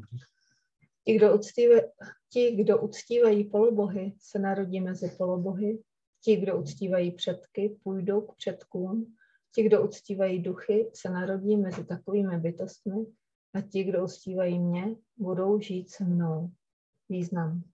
Pokud se chce někdo dostat na měsíc, slunce nebo nějakou jinou planetu, může svého vytouženého cíle dosáhnout dodržováním příslušných zásad, které k tomu védy doporučují. například metodou odborně zvanou Darsha Paurnamasi. To vše je důkladně popsáno v části věd pojednávající o činnostech s vidinou jejich plodů, kde se doporučuje příslušné uctívání polobohů, kteří sídlí na různých nebeských planetách. Konáním určité jagy se zase dospět na planetu Pitu. Také je možné dostat se na nějakou z mnoha planet duchů a stát se jakšou, rakšasou nebo pišáčou. Uctívání pišáčů se nazývá černé umění nebo černá magie. Mnoho lidí se tím zabývá a myslí si, že se jedná o něco duchovního, ale tyto činnosti jsou zcela materialistické. A čistý odaný, který uctívá pouze nejvyšší osobnost božství, nepochybně dosáhne vajkunských planet a kršnalouky. Je to snadné pochopit z tohoto důležitého verše, když pouhým uctíváním polobovů se dosáhnou nebeských planet, uctíváním pitů dospět na planety těchto předků a provozováním černého umění na planety duchů, proč by se čistý odaný neměl dostat na planetu Kršny či Višnu. O úchvatných planetách, eh, na kterých žije Kršna a Višnu, bohužel mnozí lidé nevědí. A to se stává příčinou jejich poklesnutí. Dokonce i impersonalisté vždy poklesnou z Brahmajyoty. Hnutí pro vědomí Kršny proto rozdává celé lidské společnosti velkolepé poselství, že pouhým zpíváním mantry Hare Kršna lze v tomto životě dosáhnout dokonalosti a vrátit se domů zpátky k Bohu. Patram pušpam palam toyam yome bhaktya prayachati tadaham bhakti uparitam ashnami prayatatmanaha. Jestliže mi někdo s láskou a odaností obětuje lístek, květ, ovoce či vodu, přijmu to. Význam. Pro inteligentní osobu je nezbytné, aby měla vědomí Kršny, prokazovala pánu transcendentální lásky plnou službu a tak mohla dospět do nepomíjivého síla oplývajícího blažeností, kde bude věčně šťastná. Způsob, jak dosáhnout takového úžasného úspěchu, je snadný a může se o to pokusit i ten největší hlupák, kterému chybí jakékoliv předpoklady. Jediným potřebným předpokladem je být čistým odaným pána. Nezáleží na tom, kdo a v, jaké post- v jakém postavení jsme. Proces není vůbec náročný. Nejvyššímu pánu můžeme s rysí láskou obětovat dokonce i lístek, vodu nebo ovoce a on to s radostí přijme. Někomu tedy není možné zamezit přístup k rozvíjení vědomí Kršny, protože je tak snadné a univerzální. Kdo by byl takový hlubák, že by nechtěl tuto jednoduchou metodu nabít vědomí, je, touto jednoduchou metodou nabít vědomí Kršny a tím dosáhnout nejdokonalejšího života, věčného a plného blaženosti a poznání. Kršna chce jen lásky plnou službu, nic víc. Od svého čistého odaného přijme i malý kvítek, ale nechce žádné obětiny od neodaného. Od nikoho nic nepotřebuje, protože je soběstačný a přesto ve vztahu plném opětování lásky přijímá to, co mu nabídne jeho odaný. Rozvinout vědomí Kršny je nejvyšší dokonalost života.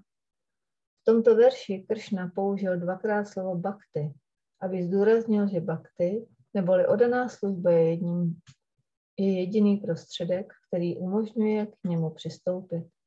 Nic jiného, například to, že se někdo stane bráhmanou, učeným vědcem, boháčem nebo velkým filozofem, nemůže, přim, nemůže přimět Kršnu k tomu, aby přijal nějakou oběť. Bez bakty, které je základním principem pána, nic nedonutí, která je základním principem, pána nic nedonutí cokoliv od kohokoliv přijmout. Bhakti je vždy bezpříčinná, Jedná se o věčný proces, přímé jednání ve službě absolutnímu celku. Pan Kršna již stanovil, že jediným poživatelem, původním pánem a skutečným cílem všech obětí a nyní projevuje, jaké, pro, vyjevuje, jaké oběti si přeje. Pokud někdo touží ode mě sloužit nejvyššímu, tím se očistit a dosáhnout cíle života, transcendentální lásky plné služby Bohu, měl by zjistit, co od něho pán chce. Ten, kdo Kršnu miluje, mu bude dávat vše, co si Kršna přeje a nebude mu nabízet nic, co si nepřeje nebo oči nežádá. Nelze mu tedy obětovat maso, ryby či vejce. Kdyby Kršna chtěl, abychom mu tyto věci obětovali, řekl by to. Místo toho výslovně žádá lístek, ovoce, květiny a vodu. A o této oběti říká, já ji přijmu. Z toho, abychom měli, z toho bychom měli pochopit, že maso, ryby a vejce nepřijímá. Náležitou potravou lidských bytostí je zelenina, obiloviny, ovoce, mléko a voda, což určil sám pán Kršna. Pokud jíme cokoliv jiného, nemůžeme mu to obětovat. Pán to nepřijme. Jestliže taková jídla obětujeme, nejednáme na úrovni lásky plné odanosti. V 13. verši třetí kapitoly Šrí Krishna vysvětluje, že jedině zbytky po oběti jsou očištěné a vhodné jídlo pro ty, kdo usilí o pokrok a chtějí se vysvobodit z hmotného zapletení. Ve stejném verši říká, že ti, kdo své jídlo neobětují, jedí pouze hřích. To znamená, že s každým soustem ještě více zabředají do spletitosti hmotné přírody. Podaný však připravuje chutná a jednoduchá vegetariánská jídla, která s pokorou obětuje před obrázkem nebo božstvem pána Kršny a modlí se k pánu, aby tuto, prozbu, aby tuto prostou oběť přijal. Tomu umožňuje dosahovat stálého pokroku, očistit své tělo a utvořit jemnou mozkovou tkáň, což povede k jasnému uvažování. Nejdůležitější však je, že oběť má být konána s láskou. Kršné jídlo nepotřebuje, protože mu patří vše, nicméně přijme oběť od toho, kdo ho tímto způsobem touží potěšit. Důležitou součástí přípravy, podávání a obětování jídla je láska ke Kršnovi. Impersonalističtí filozofové, kteří si přejí prosadit, že absolutní pravda nemá smysl, nemohou tento verš Bhagavad Gita pochopit. Považují ho za metaforu či za důkaz toho, že Kršna již přednesl Bhagavad Gita, je světskou, jo, že Kršna jenž přednesl Bhagavad Gita, je světskou postavou. Kršna nejvyšší pán však smysly má a je řečeno, že každý jeho smysl může plnit funkci kteréhokoliv jiného. To je význam výroku, že Kršna je absolutní. Kdyby postrádal smysly, sotva by se o něm dalo říci, že v plné míře oplývá všemi druhy bohatství. V sedmé kapitole Kršna vyložil, že oplodňuje hmotnou přírodu živými bytostmi a dělá to tak, že na ní pohlédne. Podobně se tomu v pří, v tomto pří... Podobně je tomu v tomto případě. Jeho poslouchání lásky plných slov, kterými mu oddaný opětuje jídlo, se vůbec neliší od jeho jedení a skutečného ochutnávání. To je třeba zdůraznit.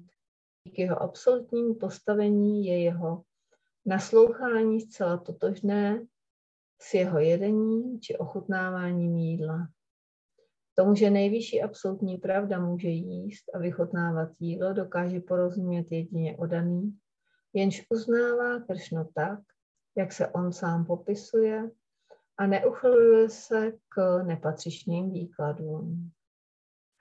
Verš 27. Jad karoši jad ašnasi, jad džuhoši dadási jad, jad tapasyasi kaunteya, tat kurušva mat arpanam. O synkuti, Vše, co děláš, jíš, obětuješ či rozdáváš, jakož i veškerou askezi, kterou podstupuješ, dělej jako oběť mě. Význam. Povinností každého je uspůsobit si život tak, aby na Kršnu nezapomněl za žádných okolností. Všichni musí pracovat, aby se udrželi při životě. A zde Kršna doporučuje, aby pracovali pro něho. Všichni musí také něco jíst, aby žili. A proto mají přijímat zbytky jídla obětonovaného Kršnovi. Každý civilizovaný člověk musí rovněž konat nějaké náboženské obřady. Z toho důvodu Kršna doporučuje, dělej je pro mě. To se nazývá arčana. Každý má též sklony dávat milodary a Kršna tedy říká, dávej je mně.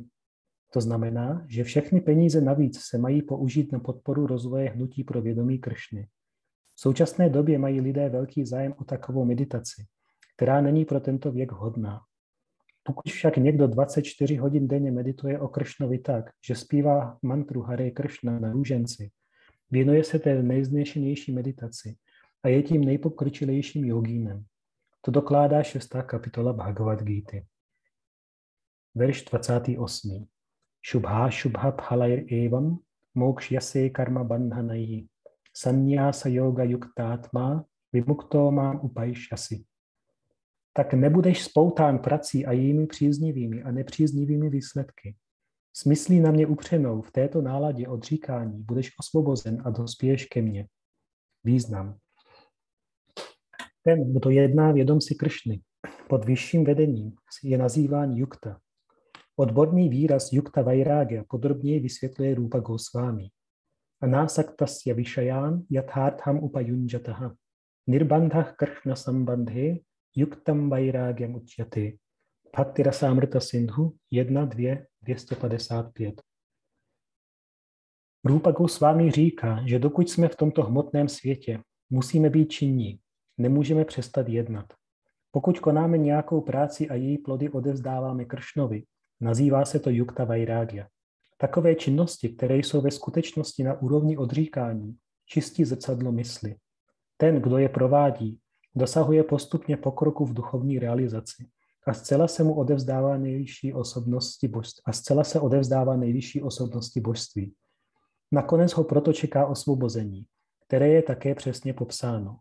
Díky němu nespíne z Brahmadžioty, ale dostane se na planetu nejvyššího pána. To zde Kršna jasně říká, mám upajšjasi, dospěje ke mně, zpátky domů, zpátky k Bohu. Je celkem pět druhů osvobození a zde je upřesněno, že oddaný, který se celý svůj život strávený v hmotném světě vždy řídil pokyny nejvyššího pána, dosáhl úrovně, kdy se může po opuštění nynějšího těla vrátit k Bohu a být činný přímo v pánově společnosti. Každý, kdo nemá jiný zájem, než zasvětit svůj život službě pánu, je ve skutečnosti sanyásí. Taková osoba se vždy považuje za věčného služebníka, závislého na svrchované vůli pána. Proto vše, co dělá, dělá v pánu v prospěch. Ať koná cokoliv, koná to jako službu pánu. Plodonostnému jednání či povinnostem stanoveným ve védských písmech nevěnuje žádnou zvláštní pozornost. Obyčejní lidé musí plnit povinnosti uvedené ve védách. I když se však někdy může zdát, že čistý oddaný, zcela zaměstnaný službou pánu, jedná v rozporu s předvesanými védskými povinnostmi, ve skutečnosti tomu tak není. Autority z řad Vajšnavu proto říkají, že ani ty nejinteligentnější osoby nemohou pochopit plány a činnosti čistého oddaného. Doslova je řečeno, Tánra Vákia Kriya Mudra Vičněhaná Buďhaja Čejtane Charitamrta Madhya 23.39 Ten, kdo se neustále věnuje službě pánu, či vždy přemýšlí a plánuje, jak pánu sloužit, má být považován za zcela osvobozeného již nyní a jeho návrat zpátky k Bohu je v, budoucnu, v budoucnosti je zarušen. Takový oddaný se stejně jako Kršna nachází mimo veškerou materialistickou kritiku. Verš 29. Samoham sarvabhuteshu name dvěšyosti napriyaha. Je bhajanti tu mám bhaktya, mají ty teshu čápyaham. Vůči nikomu nechovám zášť a nikomu nestraním. Jsem stejně nakloněn všem, ale každý, kdo mi oddaně slouží, je můj přítel, je u mě a já jsem taky přítelem jemu. Význam. Nyní se někdo může zeptat, je-li Kršna stejně nakloněn všem a nikdo není jeho výjimečným přítelem, proč tedy projevuje zvláštní zájem o své oddané, kteří mu vždy prokazují transcendentální službu? Kršna však nezvýhodňuje. Jeho jednání je přirozené.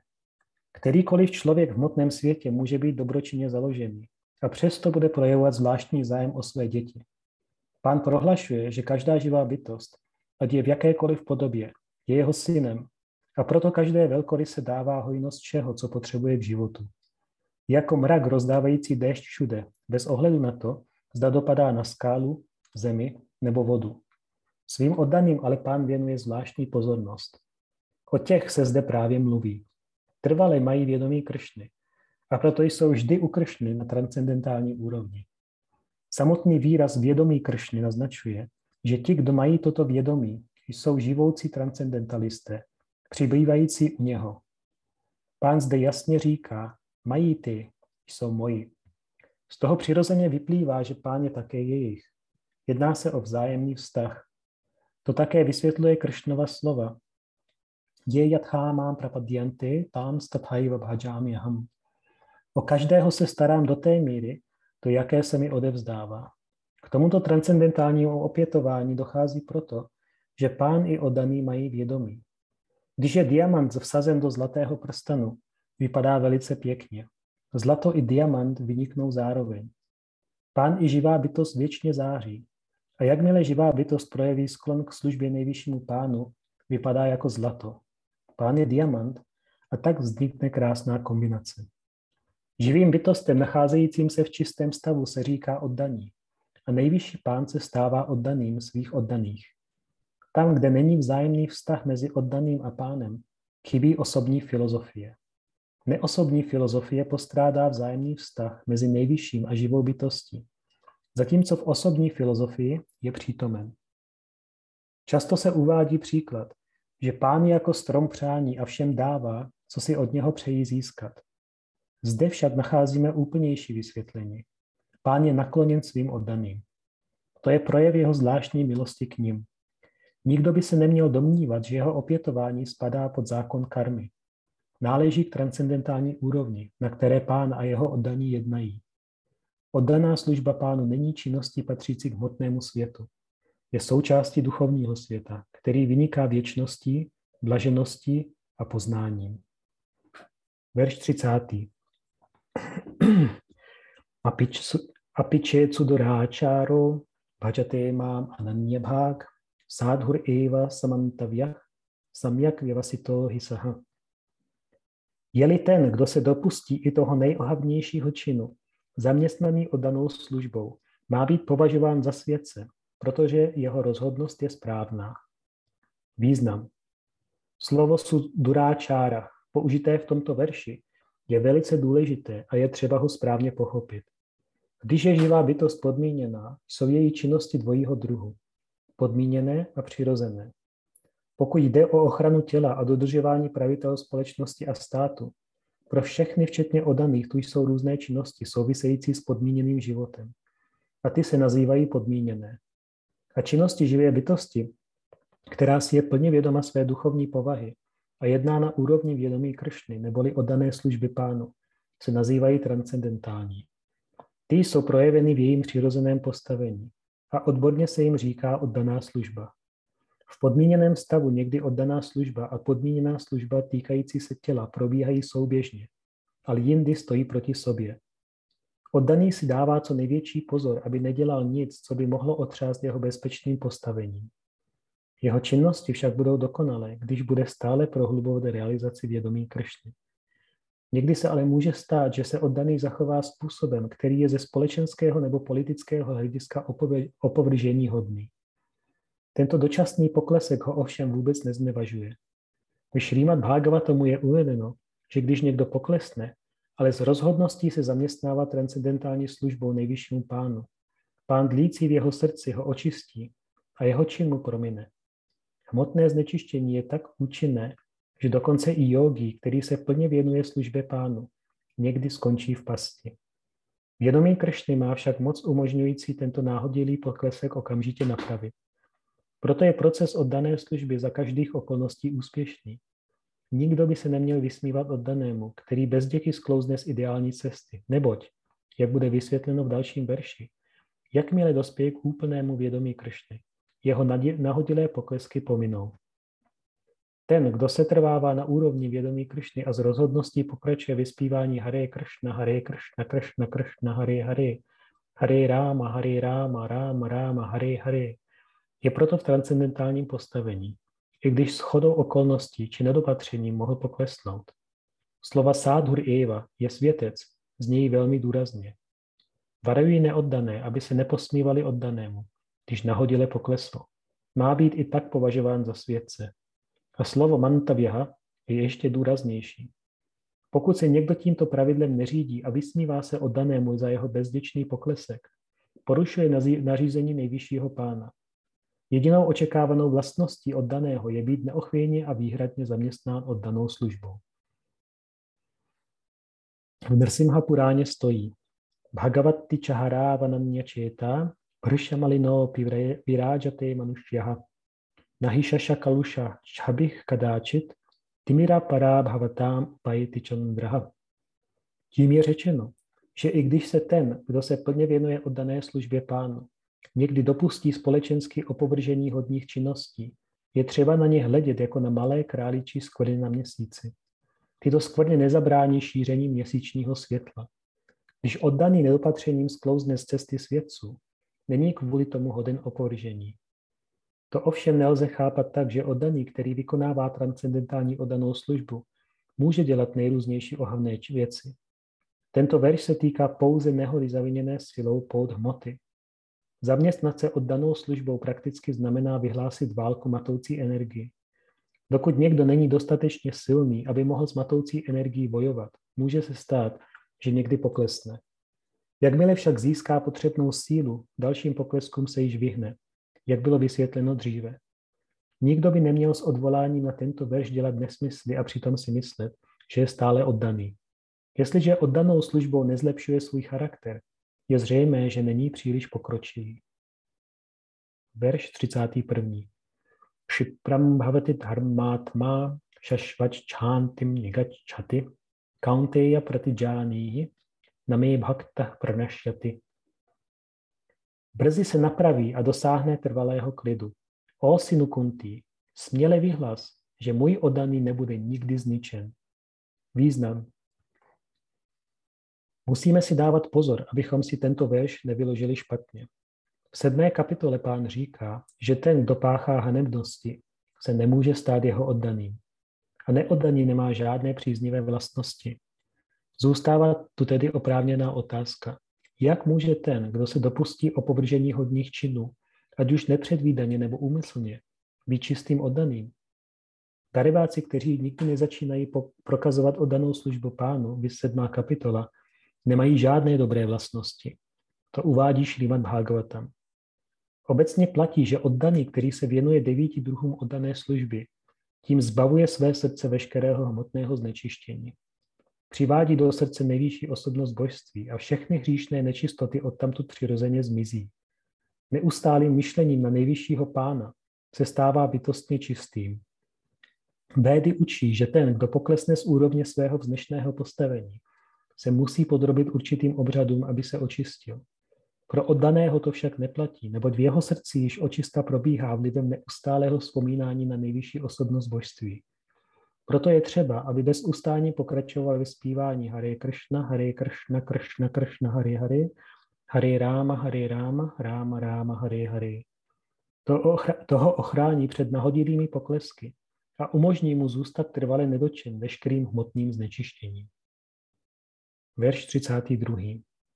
Mám hi partha vypášritya jepi syuh pápa yonayaha striyo vaishyastatha shudra stepi yanti param gatim.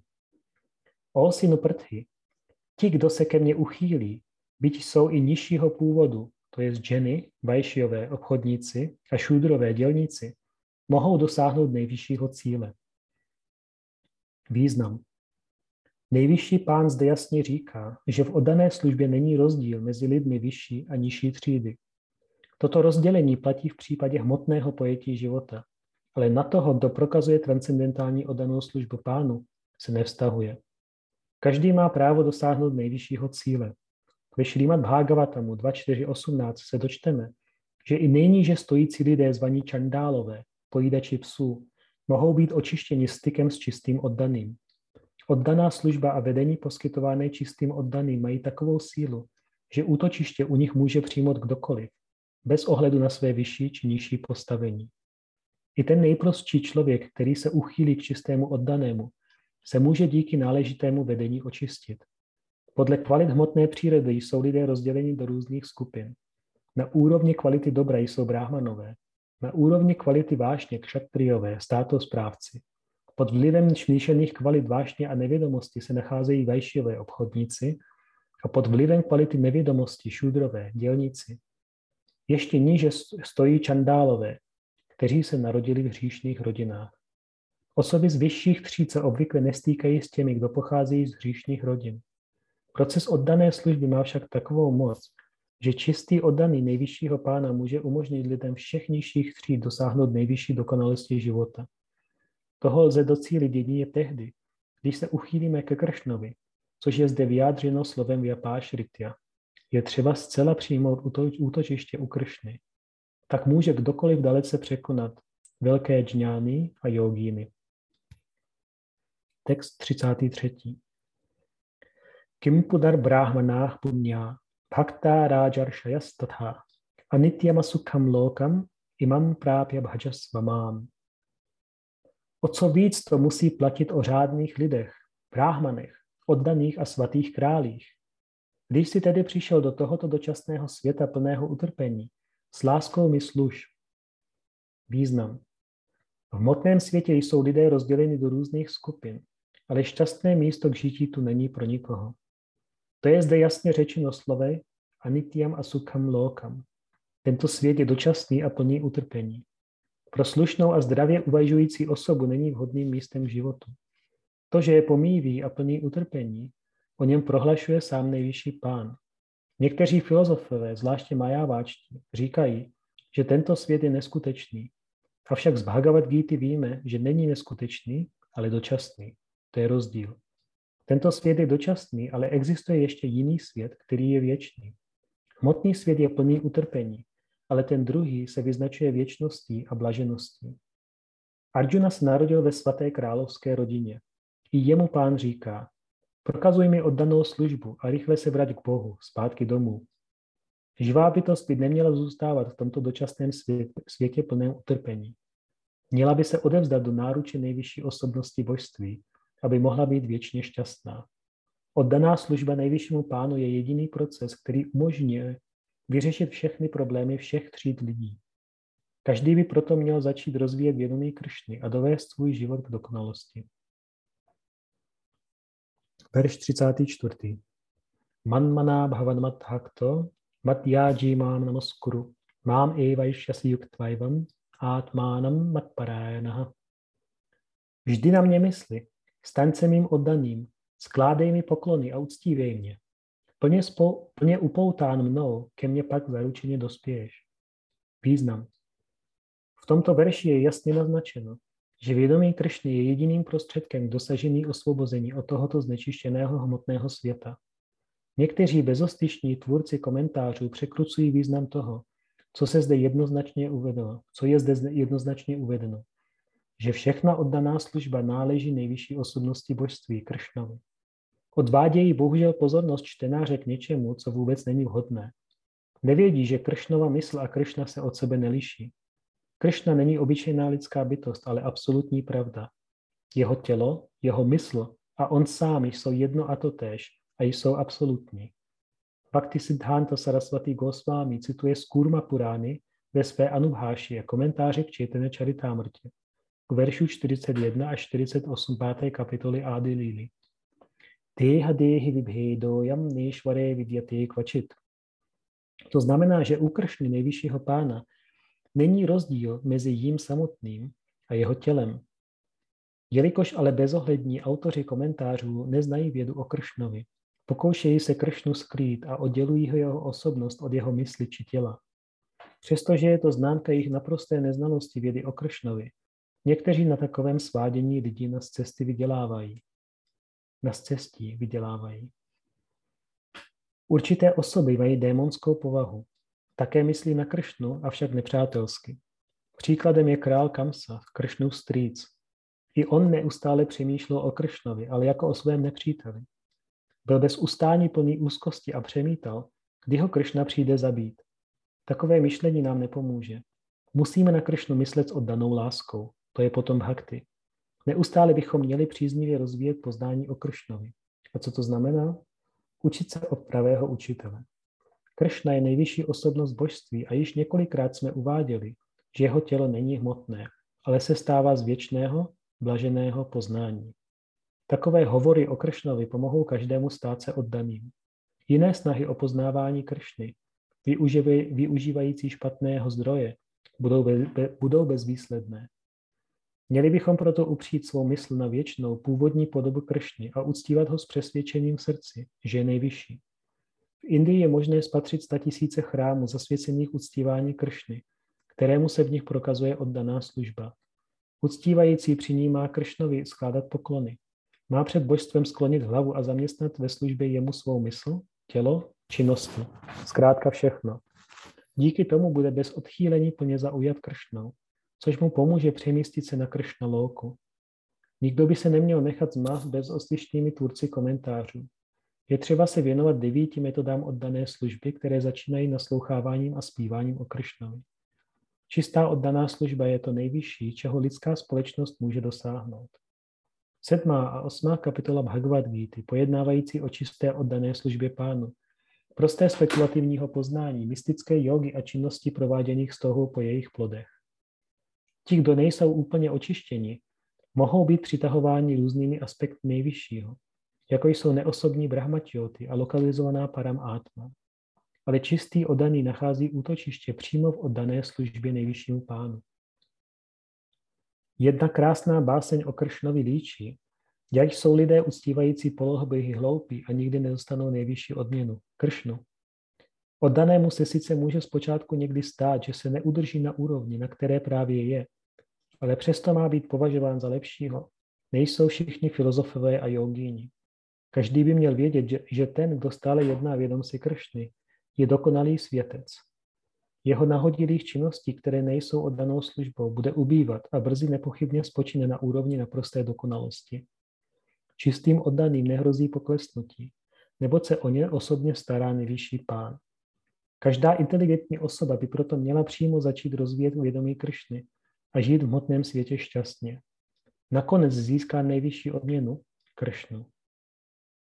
Takto končí Bhakti Vedantovi výklady k deváté kapitole Šrýma Bhagavad Gita, pojednávající o nejdůvěrnějším poznání.